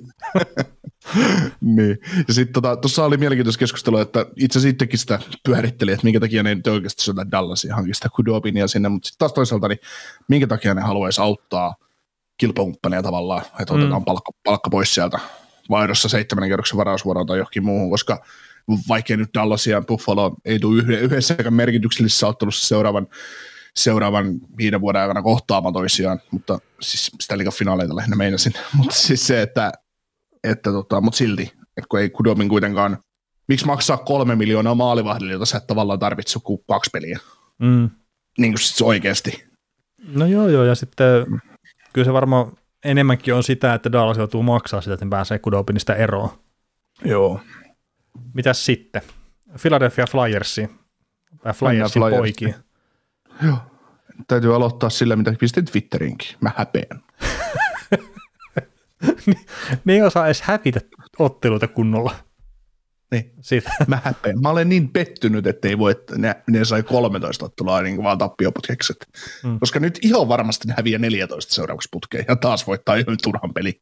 Toisaalta ne teki nyt jo seuraennätyksen tappioissa. Niin ehkä tässä on tämmöinen Sergei Pupkamainen tilanne, että miksi sitä nostaa suoraan sinne, minne pystyy? Vai että nyt otettiin se voitto siihen väliin ja sitten taas 1-2 peliä vähän lisää siihen. Että mennään senttikerrolla. Flyersilla on loppu peli kesken tältä kaudelta. Niin minkälaista tappioputkea sä haluat niiltä? No jos niin seuraavaksi 14 ottelua ottaa, niin sit, kun täytyy se NHL-ennätys tehdä. Ja niin, se on reilu 20, kun se on ennätys. vai 18. No jotain kuitenkin. No mutta jos siihen ennätykseen haluaa, niin sitten ei kannata kovin montaa voittoa ottaa tuonne väliänä. Ei. Niin, tai katkaista hyvää putkea. Kesken kaiken. Kyllä ne voi taas 10 tuosta hävitä, mutta ottaa yhden turhan väliin, niin sitten loppuu oikeasti peli kesken. Mutta siis sehän on ihan täysin nyt Flyersin tapainen juttu, että ne voittaa 10 peliä nytten putkeen. Niin. Sitten se pieni semmoinen hiilos siellä. Kipiin alkaa, että josko nyt vielä playereihin. No ei. Mutta ihan vaan sen takia, että siinä ei ole mitään järkeä, että varmaan ottaa joku hyvän voittoputkin tuossa. Joo, mutta toisaalta ei Flyersilla ole esimerkiksi, no Flyersin tuurilla ne voisi päästä just 4. sijalle tässä draftilutossa, mistä mennään arvontaan ja sitten ottaa se first roundi, first overalli siitä, niin se voisi olla sellainen tuuri, mutta kyllä niitä lisää täytyy hävitä, jos ne haluaa oikeasti hyvät asetelmat itselleen tuohon draftilottoon, mutta ei Flyers ole sen tyylinen joukkue, että niin kuin just sanoin, niin Flyersin tyylinen ottaa nyt se 10 ottelun voittoputkeen ja jää sille turvalliselle sijalle 22. Että kaukana playereista ja kaukana first overallista. Niin. No man's land. Kyllä. Se on just se, missä sä haluut olla. Niin. Mutta Keith Jandle nappasi teräsmiesputke itselleen. Että nyt on 966 peliä pelattuna putkeen, niin 2 on menty nyt jo Doug Jarvisin edelleen. Ja sieltä tietenkin Phil Kesselikin vähän silleen puhaltelee niskaa, että tässä on se reilun 20 peliä perässä, niin ehkä näissä tosiaan Flyersin kannattaa vaan peluttaa sitä Jandlea siellä sitten mahdollisimman pitkään. Niin. Mm-hmm. Se on joukkueen kannalta parasta silleen. Ja se olisi jotenkin Flyers-mainen tai Chuck Fletcher-mainen ratkaisu, että ne tekisi jatkosopimuksen sille. Toisaalta se on se mahdollisuus, että tonni tulisi täyteen sitten Jandlella on peräkkäisissä peleissä, ja se olisi oikeastaan ei siis sillä, että se on mitään merkitystä loppupeleissä, mutta 1000 peliä peräkkään täyteen. Se on paljon. Että, sitähän on nauriskellut just Jandlenkin kohdalla, että tämä nyt on se ainut kaveri, millä ei ole korona sitten sattunut tarttua tässä. Mm. No, toki Kessel on ihan samassa junassa, mutta ihan silleen mielenkiintoinen kyllä, että miten hyvin, että minkälaisessa avaruuspuussa se Jandle sitten painaa menee tuolla. Joo, mutta Jandella on heitä sä otteluputkessaan, niin 1,84 ottelun kausi. No niin se on se joku, ne on kaupannut sen Rangersin. Joo, kaupatti Rangersista. Tämä Kojoutsista Rangersiin. Se oli 63 peliä pelattuna Kojoutsissa ja sitten se pelasi 21 ottelua vielä runkosarjaa. No niin noin. Huijaa siinä sitten vähän vielä. Niin. Joo, mut se on ihan hyvin 82 ottelun runkosarjassa pelata 84 peliä. Kyllä. Mutta 26. maaliskuuta 2009 on alkanut toi putki. Ja sen jälkeen ei ole saikkupäiviä vietetty. Joo, tonni olisi täynnä jo, jos NHL ei olisi ollut jossain typerässä lockoutissa hetken aikaa. Että. Niin ei siitä jäänyt, kun 34 peliä jäi sen takia pois. Niin, ja sitten onhan tässä nyt muutenkin vähän lyhennettyä kautta ja tämmöistä ollut. Niin, tietysti. Mutta siis otetaan nyt faktoina kuitenkin, että purtuspeleissä ei mahtunut Panthersin kokoonpano, niin tämähän ei ole kuin runkosarjaputki, niin. En pidä oikeastaan minä. Mm. No ei. Huikea saavutus kyllä ihan oikeasti, että tuommoisen määrä, että jos se tosiaan vertaa sinne normaali työelämään, että ei ole yhtään saikkupäivää ja muuta, niin se on paljon, vaikka pelaa se minkälaista kiekkoa tahansa, niin se ylipäätään, että sä saat olla tuossa 13 kautta ainahan kokoonpanossa pyörimässä, niin se on ihan älytöntä. Niin, osannut sairastaa vai kesäisin. Niin, no sekin on totta. Mm. Ei ole tullut loukkaantumisia, niin kuin tuossakin, että se saattaa olla ihan mikä tahansa juttu, että blokkaat sen yhden laukauksen 5 vuoteen ja se murtaa nilkan sitten. Mm. Kaikki tuommoista on mahdollisia. Montakohan peliä itse asiassa varsinkin tämän putken loppupuolella on ollut sellaisia, että, tai no ihan nyt paria viime kautta nyt ei voi tämän laskea, mutta sit ennen sitä, että on ollut nuhaa, mutta on tullut silti pelaa. No varmasti on paljon ollut noita. Ne. Kuumeessa noita ei jäälle kyllä pistetä, mutta kyllä se nuhalla ne pelaa pari, ja niillä on varmaan nuhaa koko ajan, koska oot kylmässä, niin se on varmaan ihan loogista. Niin, ja siis onhan tuolla varmaan, jos lähtisi katselemaan just sitten noita pelilokeja, että minkä verran se on sellaisia pelejä, ettei ole välttämättä hirveästi pelattu, niin sieltä sitä varmaan voisi lähteä katselemaan, että onko tässä nyt semmoinen peli, jota on pidetty vain putkia elossa, mutta ei ole sitten hirveästi tarvinnut jäällä käydä. Jos Jandle pelaisi joukkueessa, joka voisi päästä pudotuspeleihin, niin Jandle ei olisi pelannut enää tällä kaudella. Mutta. Mites tuon terästymisputken jälkeen, kun se hyppäsi ykkösmieksi tuon Jandle, niin sitten joukkueen GM Chuck Fletcher, sitten tämä Comcast Spectator Chairman CEO Dave Scott, niin nämä piti lehdistötilaisuutta siitä, että mikä tämä joukkueen suunta on ja kaikkea muuta. Ja sanotaan, että yleisviesti oli se, että kirjoitetaan avoimia sekkejä sitten pelaajille ja ei olla minnekään rebuildiin menossa. Että meillä on tässä hyvät palaset nyt vielä joukkueessa, niin pyritään vähän pikku muokkausta tekemään ja sit voi olla voittajia. Niin. Ja jaatko sinä tämän näkemyksen? Nyt etenkin kun me puhuttiin ehkä viikko sitten, että tänne ei ehkä kannata yrittää edes menestyä, mutta niin. No tyylistä Broad Street Bullisia, että en mä niin käsitä, että miksi. No toki niin kuin just sitä sanottiin, että jos siellä alkaa käy hirveä tuuri, että saa jonkun hyvän varausvuorotusta sisään ja sitten nämä kärkijätkät alkaa suorittaa niin Couturier, Hayes ja kumppanit, saa sen keskikaistan kuntoon, niin kyllä se kaikki palasta olemassa, mutta just se, että se vaan täytyisi nyt jollain tavalla muulla kuin tradeillä maksimoida se suorituskyky ja saada se joukkue pelaamaan niin kuin pelaajien olettamalla tasolla. Mm. Tai mitä niiltä voi vaatia.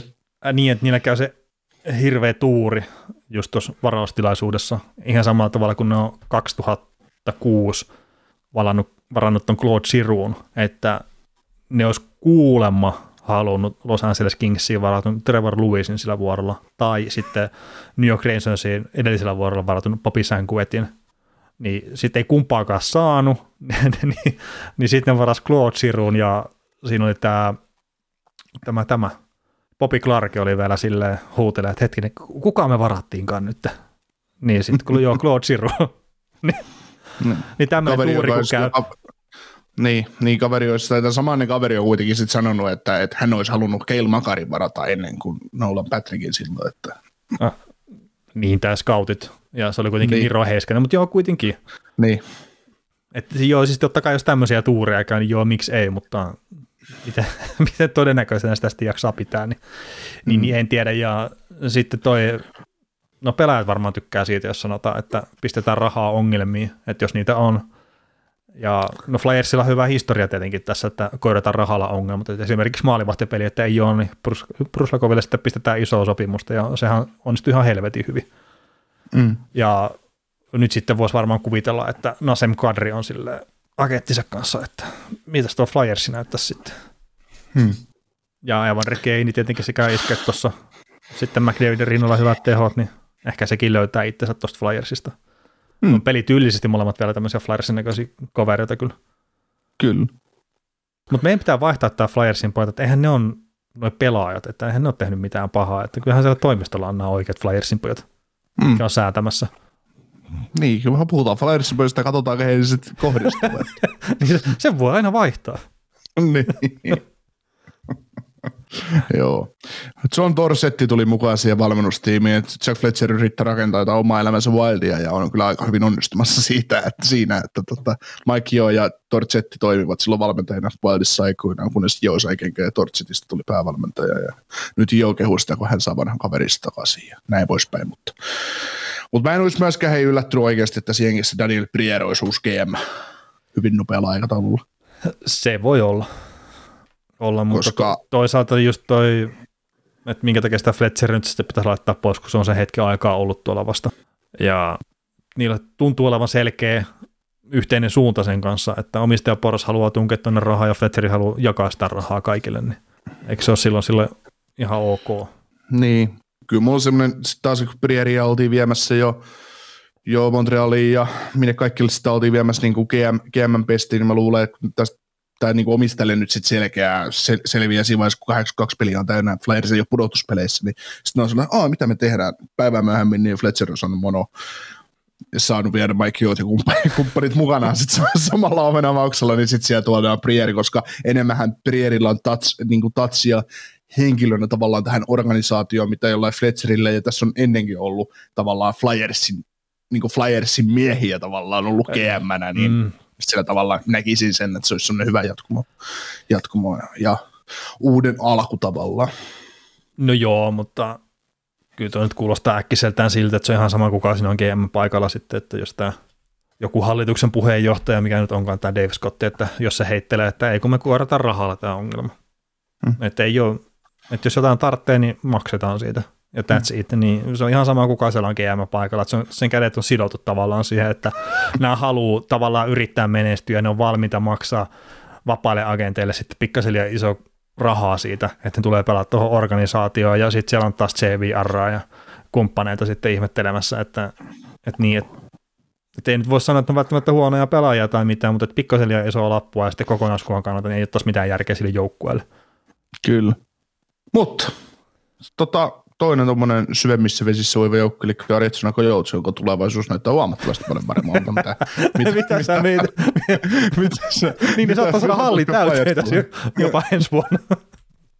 Joo, että halli pienenee Silla River Arenasta vähän pienemmäksi 5 000 halliksi, tämmöistä siis juttua liikkuu tällä hetkellä, mutta onhan siellä ihan hyviäkin juttuja, niin ne on tekemässä jatkosopimuksen Karel Weimelkalle, että Elliot Friedman kommentoi hienosti, että mahtavaa tai erinomainen tulokaskausi out of nowhere.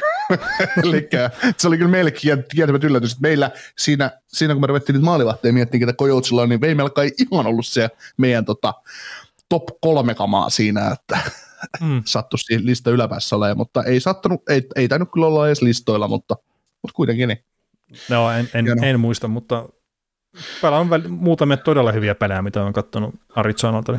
Itse asiassa tainnut olla niissä kaikissa jopa hyvä, mitä mä itse katsonut. Olet kyseiseltä joukkueella. Ei mä ole siis viimeiltä nähnyt huonoa peliä. Niin, et toki tilastollisesti on jo pelannut huonoja pelejä, mutta se on ihan oletettuakin, että kun se kiekko on se 95% ajasta siellä Arizonan päässä. Joo.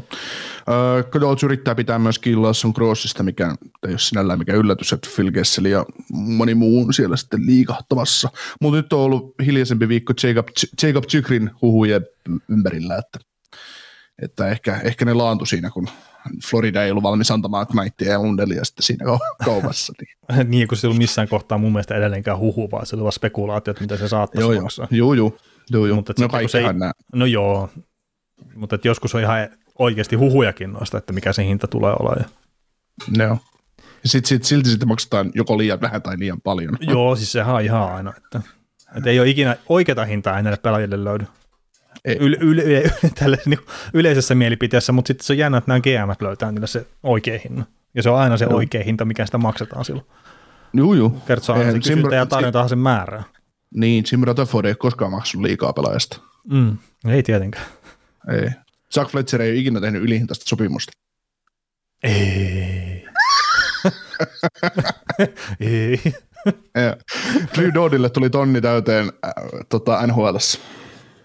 Joo, 1000 peliä ja tietenkin muutamia loukkaantumisia on ollut tuossa ura-aikana, jos tuli aikaisemminkin tietenkin ilman niitä, mutta nyt on 1000 peliä täynnä ja ensimmäinen Los Angeles Kingsissä, mikä on saanut 1000 peliä täyteen ja 10. aktiivi NHL-puolustaja, jolla on tullut tonni täyteen. Niin hemmetin hienoa ja ehkä mikä kaikkein hienointa, niin Daugti on nyt taas pelannut oikeasti todella kovalla tasolla tällä kaudella. Et nyt on ihan turha tulla kenenkään näyttää mitään käppyrää, että Daugti on ollut huono puolustaja tällä kaudella, että ei ole ollut. Se olisi ollut Kanadan olympiajoukkueessa heittämällä, jos ne on sanonut kisat pelattu. Kyllä.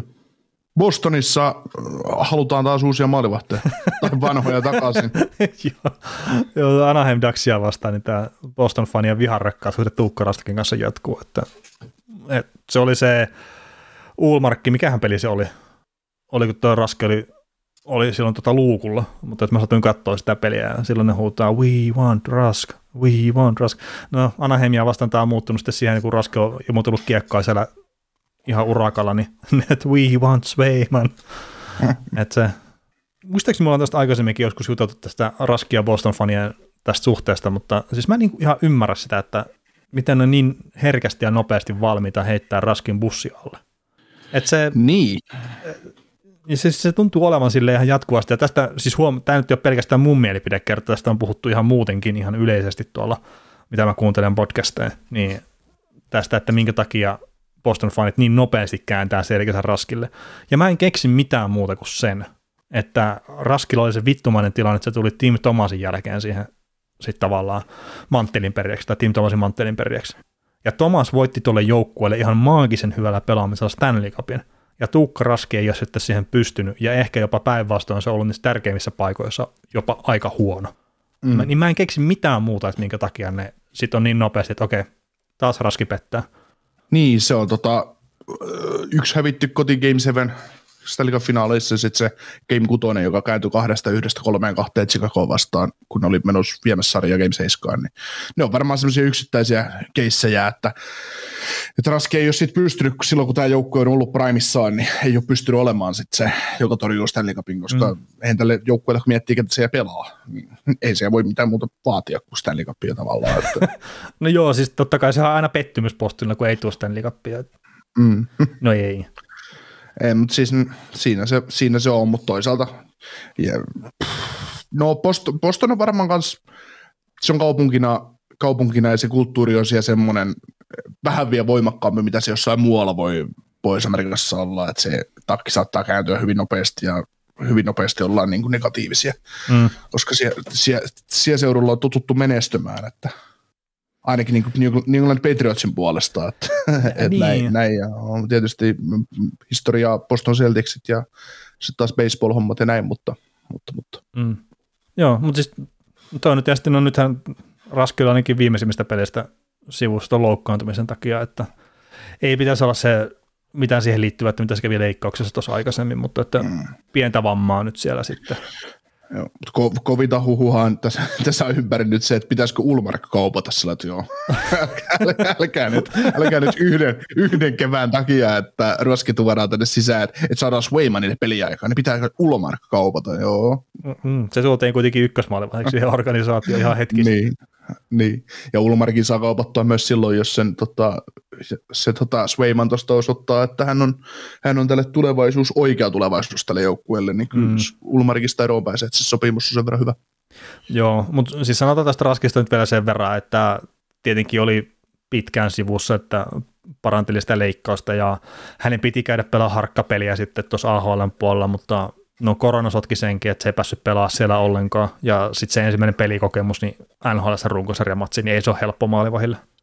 Tai ainakin näin mä itse koen sen, että jos joku paikka on vaikea mennä pelaamaan NHL-kiekkoon, niin se maalivahti on ehkä, että se olisi kiva päästä vähän rauhallisemmassa ympäristössä, ekana vähän kattelee niitä liikeratoja ja muuta. Joo, mä en kyllä käsitä, miksei Boston peluttanut Raskia kuntoon AHL-puolella, koska se mahdollisuus oli. Niin, mä en tiedä, että oliko se sitten tässä. Eikö hetken, oliko se AHL-sopimus jopa? Joo, niin ne olisi voinut sitä pitää sitä, että mikä kiire siinä tosiaan. Että olisivat antanut sen pelata, mutta se nyt oli, että se ei päässyt siellä pelaa sitten ollenkaan. Ja sitten piti ottaa Bostonin ja sitten, no vähän niin ja näin on mennyt, mutta en mä sinällään niin kuin huolissaan olisi, että kunhan se vaan pääsee kuntoon nyt ja pääsee pelaamaan, niin ei se varmaan Raskin taidot ole minnekään hävinnyt, mutta tietenkin hankala tilanne hyppää liikkuvaa junaan. Kyllä. Coloradossa ja Chicagossa pieniä loukkiongelmia noiden johtavien hyökkäjien puolesta. No joo, toi McKinnon nyt on sivussa, että oli tämä tilanne Taylor Hallin kanssa. Ja no, se nyt oli ikävä tilanne ja nyt ainakin 3 peliä sivussa. Ja sitten, eli käytännössä All-Stars-taukoa asti nyt voisi kuvitella sitten, että tämä kyseinen tähtien ottelu jää sitten myös kyllä pelaamatta. Että siinä on ainakin hyvä syy sitten olla menemättä sinne. Niin. En ihmettele, jos McKinnonin ottaa levon kannata sitten senkin kyseisen viikonlopun. Joo, oliko siellä Nazem Kadrin äänestettiin jälkikäteisenä? Joo. Joo, eli nyt sinne Rantanen menee McKinnonin tilalle sitten. Niin, no en mä tiedä. Niin, oletettavasti. Niin. Mutta se on ihan semmoinen looginen, tietenkin Rantanenkin ansaitsi sen paikkansa sinne. Että tietenkin ikävä, että se tulee loukkaantumisen kautta. Joo. Jonathan Davis määrittelemättä vaan ajan ulkona, että aivotärähdys, että ilmeisesti organisaation sisältä tuli sellainen huutu, että kukaan ei halua kiirehtiä Davisin kanssa. Että tulee sitten, kun on kunnossa. Joo. Nyt kyllä tänä päivänä joku sanoi sillä, että nyt vaan niin sakidapia, ei kun vaan kentälle Davis. Niin, että aivan tällaisessa mitään, että vähän buranaa huulee ja ei kun kentälle vaan. Että et se sattui ysärillä vielä mennä läpi, mutta hitto tänä päivänä ei kyllä enää mene. Ysärillä tiedetty aivotärähdyksestä. No ei. Niin se oli itse asiassa Doug Jarvis sitä jossain kohtaa puhua, että sillä oli siinä ennätysputkin aikana just sitä sitä, että se jossain pelissä se on ihan täydellisesti vedetty just pystyyn ja todella pahan aivotärähdyksen saanut ja siitä on ollut jengi vaan, että ei kun mene vaan kentällä, että ei sulla ole mitään ja ei niin kuin, muista tyyli asioista yhtään mitään, mutta silloin on ollut tapana pelata loukkaantumisten läpi tai tuommoisten aivotärähdysten läpi. Se oli ihan normaali. Joo, olisi kyllä yksi NHL:n Stanley Cup-finaalihistorian ikonisimmista maaleista aina kyllä näkemättä, jos olisi ollut spotterit jo vuonna 2003 niin. NHL:ssä, että niin. Se Scott Stevens ja Klaus Paul Kariya, niin nykypäivänä niin Scott Stevens ei pääsisi enää NHL:n kaukoloon enää takaisin semmoisen taklauksen jälkeen, ja Paul Kariya ei päästettäisi kaukoloon sen jälkeen sen taklaukseen. Että oh, niin. Se kaveri tuli kuitenkin 5 minuuttia myöhemmin samassa pelissä uudestaan kentälle ja pamautti sitten se ratkaisumaalin. Ei se ollut mun mielestä ratkaisumaali edelleenkään. Että Anaheimihan voitti sen. 3-1 teki, mutta... Niin, Anaheim voitti sen pelin aika reippaastikin sitten. Joo, mutta se pisti pakettiin lopullisesti sen pelin, että 2 maalin johtoon vai 3 maalin johtoon. No joo, kuitenkin. Mutta se, että olisiko se nyt sitten kuitenkin hyvä juttu ollut, että se ei olisi pelannut. Kertoo, jos se pelaaja itse sanoi, että hänellä ei ole mitään muistikuvaa siitä koko tapauksesta, niin ei se oikeastaan ole hyvä juttu, että se on ollut se, tekee sen maali. Ei. Mutta itsehän sinne on halunnut sinne kaukoloon mennä. Niin, ja siis se on ollut se, että silloin on toimittu sillä tavalla. Ja sitten, että minkä verran hänkin on mennyt ihan vaan semmoiseen jonkun perustoiminnan kautta, että hän on jääkiekkoilija, sai silmät auki ja kaikkea tämmöistä, että no, nyt hänen pitää varmaan mennä jäälle. Mm. Että onko sillä ollut mitään semmoista syvempää ajatusta, sen ei välttämättä. No sama se oli silloin, kun toinen vakava tapahtuma, kun oli Dallasin pelissä se Rich Bevelin sydän pysähtyi kesken peli. Mm. Rich Beveli lyötiin deffalla käyntiin pukopissa ja silmät aukasti kysyi, että paljon peli. ensimmäinen murehde. Monta vaihtokierrosta jäi väliin. Joo, ei peli on keskeytetty, että sitä ei pelata tänään enää loppuun Rich, että otan nyt ihan rauhassa. Mutta Lindraffihan sitä kommentoi sillä tyypillinen jääkäkköinen, paljon peliä. Ensimmäinen kysymys. No kyllä siis silleen kammottavia juttuja. Oo. Mutta yksi kammottava pelaaja monenkin mielestä teki nyt sitten sopparin tuonne Edmonton Oilersiin, niin kuin kaikki sitä odotti, ja Keini debytoi heti sitten Montreal Canadiensia vastaan, ja hiski heti ensimmäisillä vaihdoillaan maalin kun tosiaan iski, sattui olemaan siellä maalin edessä, kun kiekko toimitettiin sinne. Niin Oilers voitti peli 7-2 ja näin 2 miljoonan cap hitti Keinille ja siitä maksettiin ilmeisesti 600 tonnia heti signing bonuksena Evanderille, että siellä, hän pääsi heti lyömään Oilers -1 taan ensimmäiseen otteluunsa, että mitä mieltä kokonaisuutena tästä keissistä ja miten tämä keissi nyt tuli maaliin, kun se seurasi sitä herkeämättä? Joo, herkeämättä, että mä en ole nukkunut tässä nyt 2 kuukautta. Mutta siis tietenkin sen jälkeen, kun NHL päätti, että se ei pysty antaa mitään lisäsanktioita Amerikkaan siitä rajan ylityksestä, että missä se rikkoi siis AHL:n kautta NHL:n koronaprotokollaa. Että se, minkä mä sullekin laitoin silloin, kun me viimeksi puhuttiin Amerikkaanista, niin laitoinko mä maanantaina sitten pari tuntia sen jälkeen, kun jakso oli mennyt julki. Mä niin, että nyt tuli tämmöinen aha-elämästä, Amerikkaan on kanadalainen, että kyllä se varmaan Kanadaan saa mennä, on siellä korona tai ei. Niin tosiaan se NHL ei ole mitään todisteita siitä, että ne olisi pystynyt antaa lisää sanktioita siitä, että se on yrittänyt rajan heidän protokollan vastaisesti, että heillä oli kädet sidottu tavallaan siinä suhteessa. Ja sitten just tämä sopimuksen purku, niin se ei sinällään liity siihen, että se on mennyt Kanadan puolelle, vaan että se on rikkonut sitä protokollaa, ja sitten että se on myös liittynyt sinne joukkueen mukaan liian myöhään sitten sen jälkeen. Ja sitten se on tietenkin se aikaisempi koronatodistuksen väärentäminen ja kaikki tämmöistä, että siinä on varmaan monta juttua, mitkä sitten vaikuttaa siihen, tai vaikutti siihen sopimuksen purkuun, mutta se, että nyt ei tullut lisäsanktioita siitä, niin niillä 2 asialla ei ilmeisesti ole mitään tekemistä keskenään. Mutta Friedman ainakin jutteli semmoista tästä Evander Kanein sopimuksesta Edmontoniin, että NHL oli vähän näreissään siitä, että Evander Kane pelaa tällä kaudella jääkiekkoa, että ne olisi todellakin kuulemma halunnut rangaista sitä jälleen kerran tästä koronaprotokollan rikkomisesta, mutta että kun ei ollut mitään, mihinkä ne saa kiinni. Ja sitten se pitää muistaa, että siellä on kuitenkin asianajajat sitten tämän kyseisen sarjan johdossa, niin ne ei lähde ottaa riskejä noiden kanssa. Että ne ei voi antaa Evander Kaneille rangaistusta ihan vaan sen takia, että se on rikkonut jotain protokollaa ehkä, vaan niiden pitää olla täysin 100% varmoja siitä. Ja sitten kun hän on Kanadalla, niin hänellä on, mä väittäisin, että hänellä on oikeus mennä Kanadaan, on sillä melkein minkälainen tauti tahansa. Niin, kyllä just se, se saa aina palata mun mielestä. Niin, ja sitten just se, että siinä on ilmeisesti niitä rajaviranomaisia on haastateltu, että miten on keskustellut Evander Kanen kanssa jne. Siinä rajaylitystilanteessa, mutta mä väittäisin, että jos hän olisi ollut amerikkalainen pelaaja, niin se olisi saattanut olla vähän erilainen tilanne sitten, se rajaylitys. Mutta kun hän on kanadalainen, niin se varmaan tässä kohtaa sitä oli hänen etunsa.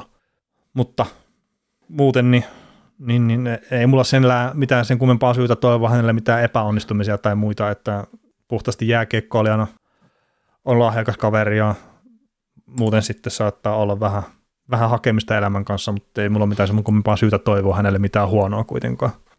Niin, eihän meillä ole henkilökohtaisesti mitään väärää tehnyt. Että. Niin, ja sitten, että vaikka nyt olisikin tehnyt meille jotain väärää, niin se, että jollain tasolla pitäisi ainakin aina pyrkiä uskoa siihen, että ihminen pystyy kasvamaan, ja se pystyy tekemään sitten jonkunnäköisen heittomerkissä parannuksen. Niin toivotaan nyt sitä Evander Kaneninkin kohdalla, että eihän hänelle vielä on tavallaan minkään kanssa liian myöhäistä. Että se oli, onko se 31 tai jotain tämmöistä, niin sillä on vielä aikaa tehdä aika hyvä tili tällä NHL-jääkiekolla ja siinä samassa sitten kiilottaa tavallaan sitä omaa vähän tahrintunutta kilpeä. Että tietenkin tässä on aika paljon kaikenlaista sattunut tälle yhdelle ja samalle kaverille ja jännä juttu, että häntä on erilaisista jutuista sitten syytetty, niin se, että jos on useita eri ihmisiä tekemässä näitä syytöksiä, niin sitten niissä on todennäköisesti ehkä jotain perää, mutta siltikin, että ei sitä nyt muistaakseni ole välttämättä tuomittu juuri mistään. Voiko se kertoa mulle, minkä takia Evander Kanella on no movement clause? Niin, onko se hänen itsensä takia vai muiden joukkueiden takia? Niin, se ei kyllä oikeasti, minkä takia se no movement clause, että onko hän on se joukkue, joka haluaa Evander Kanen tällä hetkellä? Olihan niitä ilmeisesti montakin, mitkä oli Evander Kanen perässä, mutta en monta. Niin, mutta se tuntuu tietenkin uudelta, että annetaan no movement clause tälle loppukauden sopparille. Niin, tässä tapauksessa meinaa sitä, että se pelaa vaan kotipelit. Ei saa lähteä Edmontonista minnekään. Joo. Mutta tämä siis, no Jeff Marekkin sitä on puhunut aika paljon, että nyt kun sitten Edmontoni teki tämän ratkaisun, että se riski Evander Kanen kanssa, niin sitten jos tämä nyt jotenkin paska osuu tukattimeen, niin ne ei saa leikkiä yllättynyttä siinä. Että se ei voi tulla missään nimessä yllätyksenä. Ja sitten jos tämä nyt menee hyvin, ja Evander Kanen on iso pelaaja tässä näiden palapelissä sitten loppukauden osalta, ja toivon mukaan myös pudotuspeleissä Edmontonissa, niin ei voi liikaa henksejä tekään paukutella tuossa. Niin, mutta toivotaan, että Kane saa pelijuonesta kiinni ja osoittautuu hyväksi hankinnaksi Oilersille ja Oilers tekee fiksuja liikkeitä tämän pelaajan kanssa, että ei lähde nyt sitten antamaan, että vaikka paukuttaisi loppukaudesta hyvät pisteet ja näin, että antaisi sitten vaikka 3x5 sopparin tai jonkun tämmöisen fiksu, ettei nyt heti anna sitä samaa, minkä San Jose teki sille kerran, että Kanein ja kaikkien kannattajia, koska Kaninkin temput, mitä se nyt on tässä on tapahtunut, niin nämä on sellaisia asioita, että ei näitä isossa kuvassa muistella 2 vuoden päästä, jos se ei tapahtunut mitään uutta. Niin ja sitten, tos kun tekee tarpeeksi tehoja ja näin, niin äkkiä ne rupeaa sitten tuo jääkikko olemaan sitä ykköspuheenaihe hänenkin kohdalla. Niin, siis sitä just, että yleensä kun sanotaan, että joku tekee kauheuksia, niin kuinka paljon tällä kaudella on nostettu Tony D'Angelon keissejä esiin? Kuka muistaa Chicagon keissejä esimerkiksi tällä hetkellä? Muuta kuin asiaosaiset.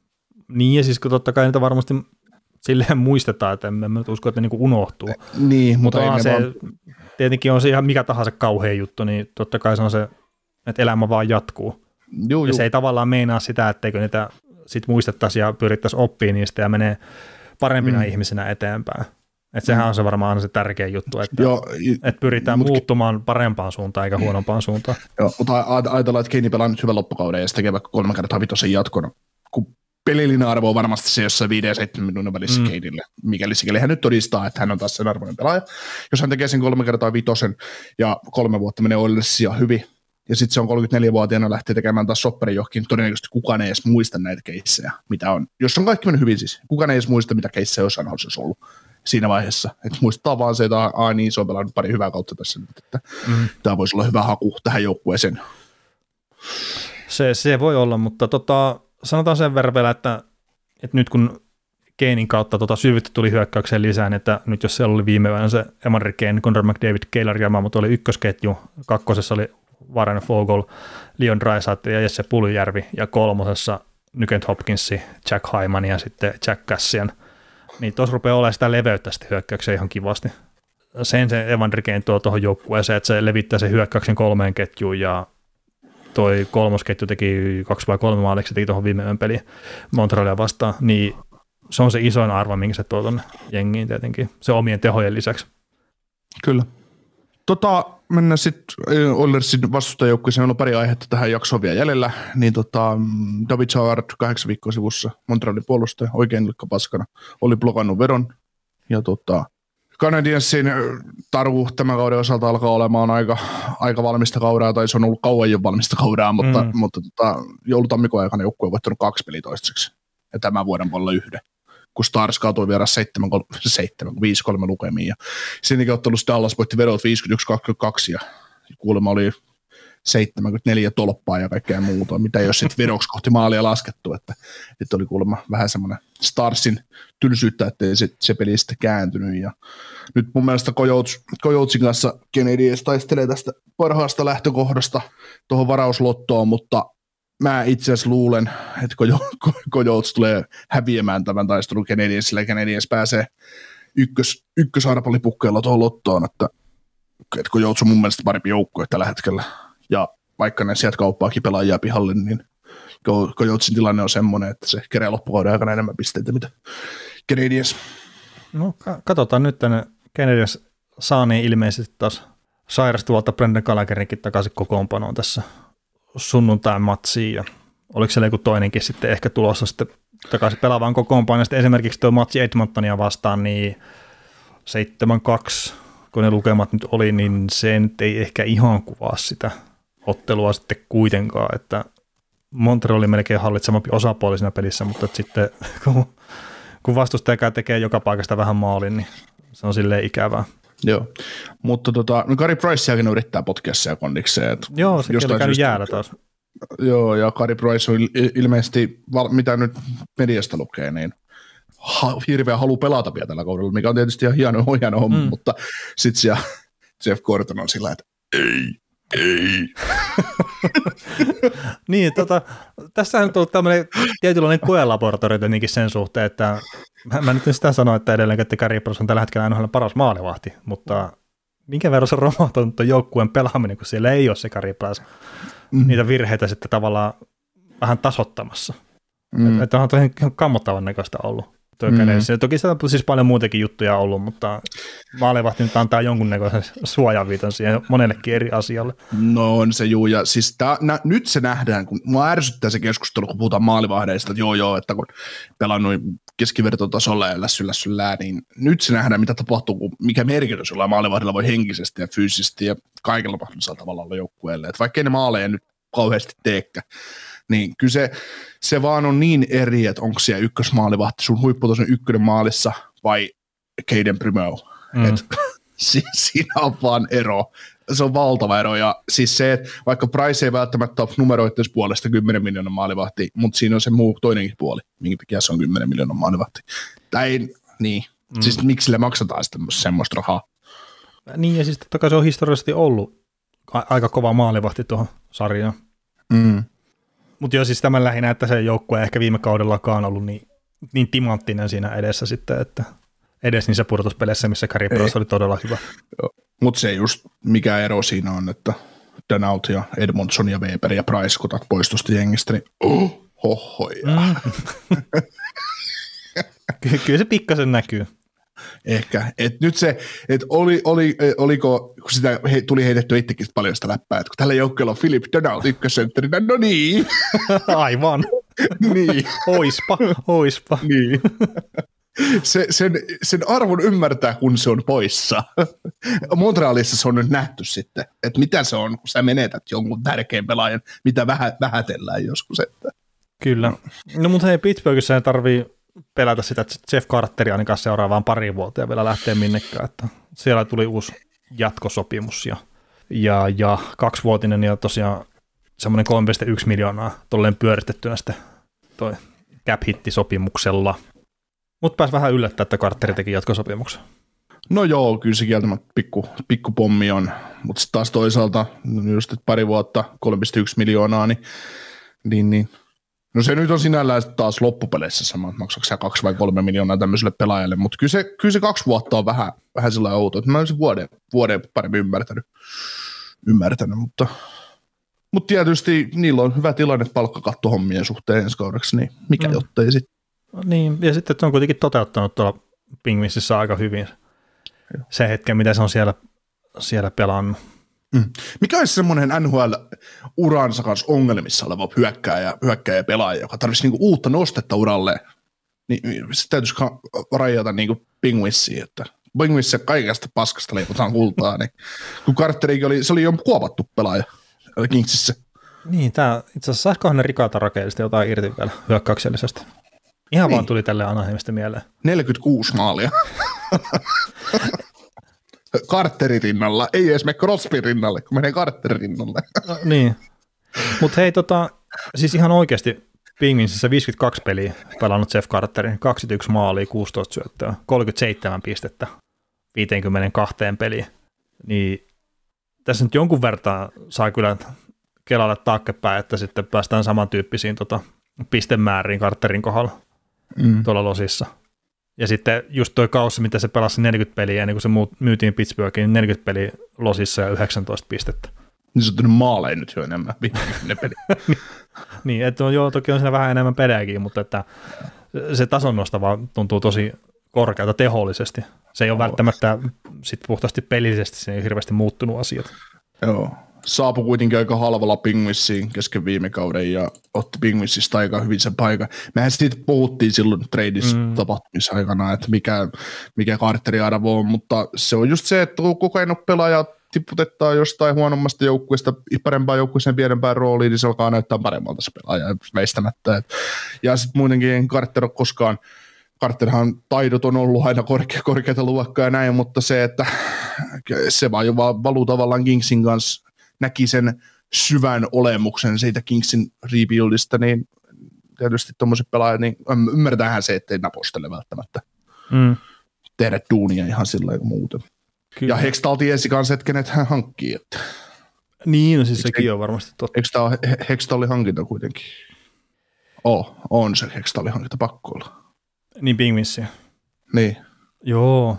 Kyllä mäkin ja Hextallin kanssa tehty soppari. Mutta tosiaan soppari, no niin, ei tämä ei romuta tätä joukkuetta, tämä palkka millään lailla, mutta tuossa hieno kommentti just Hextallilta Carteriin liittyen, että kokemus ja tämmöinen monipuolisuus on ollut tosi hieno lisä heidän joukkueeseen, ja muun muassa Carterhan on joukkueen paras aloittaja tällä hetkellä. Joo, ja sehän on hyvä aloittaja ollut vuosia. Joo, että se on se yksi iso lisä, mitä nämä vahvat sentterit tuovat. Tosi niin kuin jotenkin aloituksesta mun mielestä puhutaan edelleen liian vähän, kuin merkittäviä ne on. Ei, siis sehän on tilastollisesti todettu, ettei sillä ole mitään merkitystä. Ei niin. Joidenkin ihmisten käyttö kautta, että, niin. Että se on vaan se muutama hetken siinä aloituksen jälkeen, kun se on jotain merkitystä, mutta sitten tietenkin, jos on se hyökkäyspää aloitus ja se on se muutama hetki ja se kiekko on siellä maalissa, tai päinvastoin sitten puolustuspäässä, niin saattaa ne silleen olla, mutta joo. Pistätkö sä aloituksen Patrice Bergeronin oman pään 10 sekuntia peliaikaa edellä maalin johtoon oman pään aloitukseen vai jonkun toisen jätkän, niin kyllä mä sen Bergeronin otan, vaikka niillä aloituksilla sillä on merkitystä. Että. Ja siis tää ei ollut nyt ei siis sille, että mä sanon oikeasti, että niillä on merkitystä. Joo, mutta siis en mä tarkoittaa. Lähdetään liikaa tulkitsemaan välillä jotakin asioita ja sitten heitetään tämmöisiä väitteitä, että ei sillä ole mitään merkitystä, kuka voittaa aloituksen. Ja sitten kun se on hemmetti sentään se helpoin tapa saada kiekon hallinta, niin totta hemmetissä sillä on merkitystä. Että se, että johtaako se joka kerta sitten maaliin tai maalipaikkaan tai tälleen, niin ei tietenkään, mutta että kun kiekon hallinnasta puhutaan kuitenkin koko ajan ja se on tärkein juttu, että jos sulla ei ole kiekko hallussa, niin se todennäköisesti ettei maaleja. Se on mahdollista, joo, mutta hirveän epätodennäköistä. Kyllä. Joo, jokainen aloitus hyökkäyspuolustuspelä on erikoistilanne aina. Niin, jokainen on, ja ne on melkein aina ollut suunniteltuja juttuja, mitä tehdään, jos voitetaan ja mitä tehdään, jos hävitään. Mutta mitä tämä signaus lopulta sitten tarkoittaa tämän joukkueen osalta, niin kyllä tämä mun mielestä nyt viimeisteli tämä 2 vuoden jatko Carterille sen, että myös Letang ja Malkin tulee samaan jatkosopimukset. Sillä samalla openavauksella sitten toi Brian Rasti, että mun mielestä jos sä Carterin teet 2 vuoden jatko, niin miksi sä sitten näille kaikille jatkosoppareita siinä vaiheessa? No joo, ja tämä Pittsburgh Penguinsin iskukirjoittaja, tämä Josh Johe, niin se kirjoitteli Athleticin just sen tyyppistä artikkelia kyllä, että rebuildi, niin ei nyt vielä vuosiin tule tapahtumaan, että kyllä tässä yritetään vielä menestyä ihan tosissaan. Ja just näistä Malkkineista ja Tangeista ja kumppanista, että minkälaisia lappuja ne hakee, niin kirjoittelihan se niistäkin jonkun verran. Että, tai ehkä tämä Rastin, että se hakee yli 6 miljoonan palkkaa ja 6 vuoden soppari, niin se kuulostaa kaikkea suolasimmalta näistä. Ja sitten tämä Malkkinen, että on valmis ottaa vähemmän kuin Crosby, että sillähän tämä viimeisin sopimus on ollut isompi kuin Crosbylla, mutta just se, että minkä verran vähemmän se haluaa ottaa kuin Crosby, niin se on arvailujen varassa. Mm. No mä nyt heittelin tuohon, koska näin, että palkkatilaa on aika hurumykket, niin Malkin 3x5. Malkin on näyttänyt se, mitä nyt on nähnyt, mun mielestä aika hyvältä. Mm. Ja se on just se, tämä 3 vuotta, siis en mä tiedä, tarvitsiko Malkin nyt tehdä 3 vuoden soppari, mutta se, että 3 vuotta, niin kauan Crosbylla on sopparia, niin ynnää ne siihen. Ja 3x5 Malkin, se on vielä ensi vuonna varmasti todella hyvä hinta, mutta sitten se 2 viimeistäkin vuotta, niin se 5 miljoonaa liikaa. Letang 4x9. Jos Johe, niin kuin sä sanoit tuossa aiemmin, lainasi häntä, mutta hän on nyt sanonut, että Letangi tietää saavansa vapaalta markkinoilta yli 8 miljoonaa 4 vuoden lopulla, niin kyllä luulee, että se on sitten taas ihan sama taas tässä hetkessä, että maksatko sä Letangille se 7 vai 9? Ei sillä mene. Niin annetaan kotiseutukorotusta. Niin. Vaihdetaan tähän, että ei mitään alennuksia. Niin. Ei, kyllä mä luulen, että se on Letangille, että se mitä Letange haluaa, niin se varmasti tulee saamaan sen Penguinsiltä, että mutta kunhan se lappu pysyy säädyllisenä, että se on se 3-4 vuotta ja 4 vuotta ihan ok tälle kaverille. Joo, ja se Letangista oli edelleenkin taas sitä, että hän ei tule ottamaan alennusta. Mm.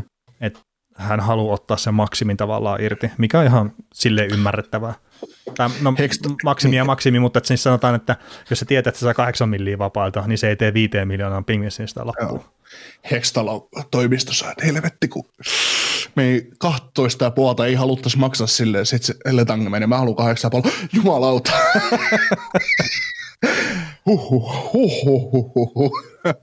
Joo, mutta jos tämmöiset sopimukset esimerkiksi Malkille Letangille saa, niin siinä vaiheessa sille Rastille pystyy ihan hyvin tekemään sen kutosenkin. Vaikka mä oon tainnut pari viikkoa sitten just sanoa, että mä en ehkä limaksaa sitä Rastia, mutta että jos nämä on säädyllisessä ja tämä joukkue niin näyttää siltä, että se pystyy menestyä, niin kyllä sitten toi Rastikin signata täytyy, mutta se, että yli Kentselin, niin kuin sanoit aiemmissa jaksoissa, niin ei saa mennä, ja 6x5,9 esimerkiksi ne olisi laaja säädyllinen. Yllättääkö tämä nyt viimeiset 3 kautta Rastin kohdalla, niin 133 peliä, 59+67, eli 126 pistettä. Niin pääseekö yllättää nämä tilastot? No kyllä vähän pääsee. On ja ollut varmaan nouseva käyräviä. Itse asiassa ei, että tuo 19-20 on se paras kausi, että siinä oli pikkasen yli piste per peli, ja sitten viime kaudella 56 peliin 42 pistettä. Ja okei, nyt tämä kausi on vain 22 peliä, mutta 28 pistettä. Niin mä en nyt vielä laske sitä, että se on piste per peli pelaa tällä kaudella, mutta tämä nyt olisi tällä hetkellä tämä paras kausi, mikä hänellä on. Joo. On se ihan hyvin 30 laitaväkkeeltä. Niin on saattanut pelata vähän isompaa roolia tietenkin tuossa. Niin. Mutta suuri ongelma mulle tulee sitten joukkueen kanssa, että jos Rasti, Malkki ja Letangi, niille nyt saa jatkot lyödä, niin Kapanen, Jack Astor, Rees ja Evan Rodriguez, niin kyllä sitä Kapastakin täytyisi miettiä kyllä. Niin, ja siis mitä se Kapanen tuo ja mikä se rooli on ja siis kaikki tämmöiset, että mun mielestä Kapanen ei ole millään tavalla pakollinen pelää pitää noille. Ei, se on toki RFA, että kyllä hänestä sen takia varmasti saattaa saada jatkoa ja tuleekin varmaan saamaan, mutta RFA Kapanen, niin pelkkiä oikeuksien kauppaaminen, niin se voi olla äkkiä ihan hyvä value. Kyllä siitä sekundin saa, kakkoskerroksen varauksen, ihan varmaan saa. Joo, en mä siis sitä sano, että jos mä varpaisin katsoa sitä, että näköjään pikkasen laskeva käyrä on ollut pisteiden tasolla tuolla Penguinsissä nyt, että viime kaudella Kapanen teki kuitenkin 40 pelin 30 pistettä ja nyt 43 pelin tällä kaudella 24 pistettä, että nyt vähän silleen, no se nyt on, että ne pikkasen heiluu tuossa tietenkin hänellä, että, mutta ei sinne 70 pisteeseen, niin en usko, että edes piikkikaudella pääsee. Joo. Mutta tosiaan just Jack Astor, Isneloskentästä ja Rodriguez, vaikka paljon on hyvää kautta, niin en mä näe kyllä mitään syytä, että tuommoisia samanlaisia, Penguins on osoittanut se, että ne pystyy haaliin tällaisia pelaajia, niin yksi tykkikausi, niin en mä lähtisi ylihintaa maksaa. Ei ylihintaa tietenkään, mutta Rodriguezkin, niin se on vähän sama kuin tuolla Panthersista ottaa sen Carter Verheikin, niin sillä tavalla ne kaikki tilastot pisteiden ulkopuolelta myös näyttää sitä, että ne pisteet, mitä se tekee, niin ne tulee tavallaan syystä, että se pystyy tekemään niitä pisteitä, ja se on nyt välttämättä kyllä sitä crosspista sitten kiinni millään tavalla esimerkiksi. Mm. Että se vaan jostain syystä se pelaaja nyt, onko se löytynyt itseluottamuksen, vai onko tämä systeemi sopiva vai mikä, mutta että tällä hetkellä hänellä on ollut hyvä olla tuolla joukkueessa, ja se näkyy tuloksessa. Joo. Ja Danton Hainen on palannut tavallaan sille tasolle, mitä hän oli joskus Bostonissa parhaimmillaan ja pelaa niin varmaan uransa parasta jääkiekkoa, niin siinä on yksi kaveri, mille kanssa jonkun maltillisen jatko voi tehdä, mutta jos alkaa puita pyytää taivaalta, niin sit voi varmaan RFA-oikeudet kaupata takaisin Anaheimiin. Niin. Se on palannut noin hyvin tuolla, että pitäisikö kokeilla vielä kerran? Joo. Ei tämä näytä niin huonolta tämä joukkue sitten, että siinä on 3 kenttään kuitenkin hyökkääjiä ja pakistossa, jos ne pystyy jotenkin pitämään, ja sitten Dumouli, jos on vielä siinä, niin, ja Marino ja kumppanit, niin kyllä siinä on ihan silleen ok tosi mielenkiintoinen juttu sillä, että me ollaan niin kuin kuopattu tätä joukkuetta. Siis totta kai. Nyt me ollaan tekemässä vanhoille jarruille jatkoa, ja ei mitään, hyvinhän tämä menee. Hyvin menee. Mutta se on jännä merkitys, mikä on se seura, se kulttuuri ja semmoinen voittamisen, ja ne oikeat pelaajat, kun siellä sattuu olemaan, niin ne kummasti vaikuttaa, mutta tämä on vaan ainutlaatuinen tämä joukkue, tämä elää ja voi hyvin, että tästä voidaan niinku vähän sama kuin Detroit Red Wings tuossa 2000-luvun niinku siinä lopulla. Joo, ja sitten tietenkin se erinomainen maalivahtipeli, mitä Tristan Sarri antaa tällä hetkellä joukkueelle, niin totta kai se vaikuttaa siinä, että Casey DeSmith, kun olisi tuossa ykkösmaalivahti ollut koko kauden, niin varmaan puhuttaisiin vähän eri tavalla tästä joukkueesta. Oltaisiin Fleury jo hankittu. Niin se voi olla. Mutta ruvetaanko me pistämään maanantaita hei pakettiin? Ehkä se olisi syyt. No niin, hyvä. Mutta isot kiitokset tästä ja palaillaan keskiviikkona ja todennäköisesti myös perjantaina sitten vielä asiaa. Kuuntelit näköjään sitten ihan loppuun asti. Veli ja Niko kiittää. Ensi kerralla jatketaan. Kaukosen laidalla podcast.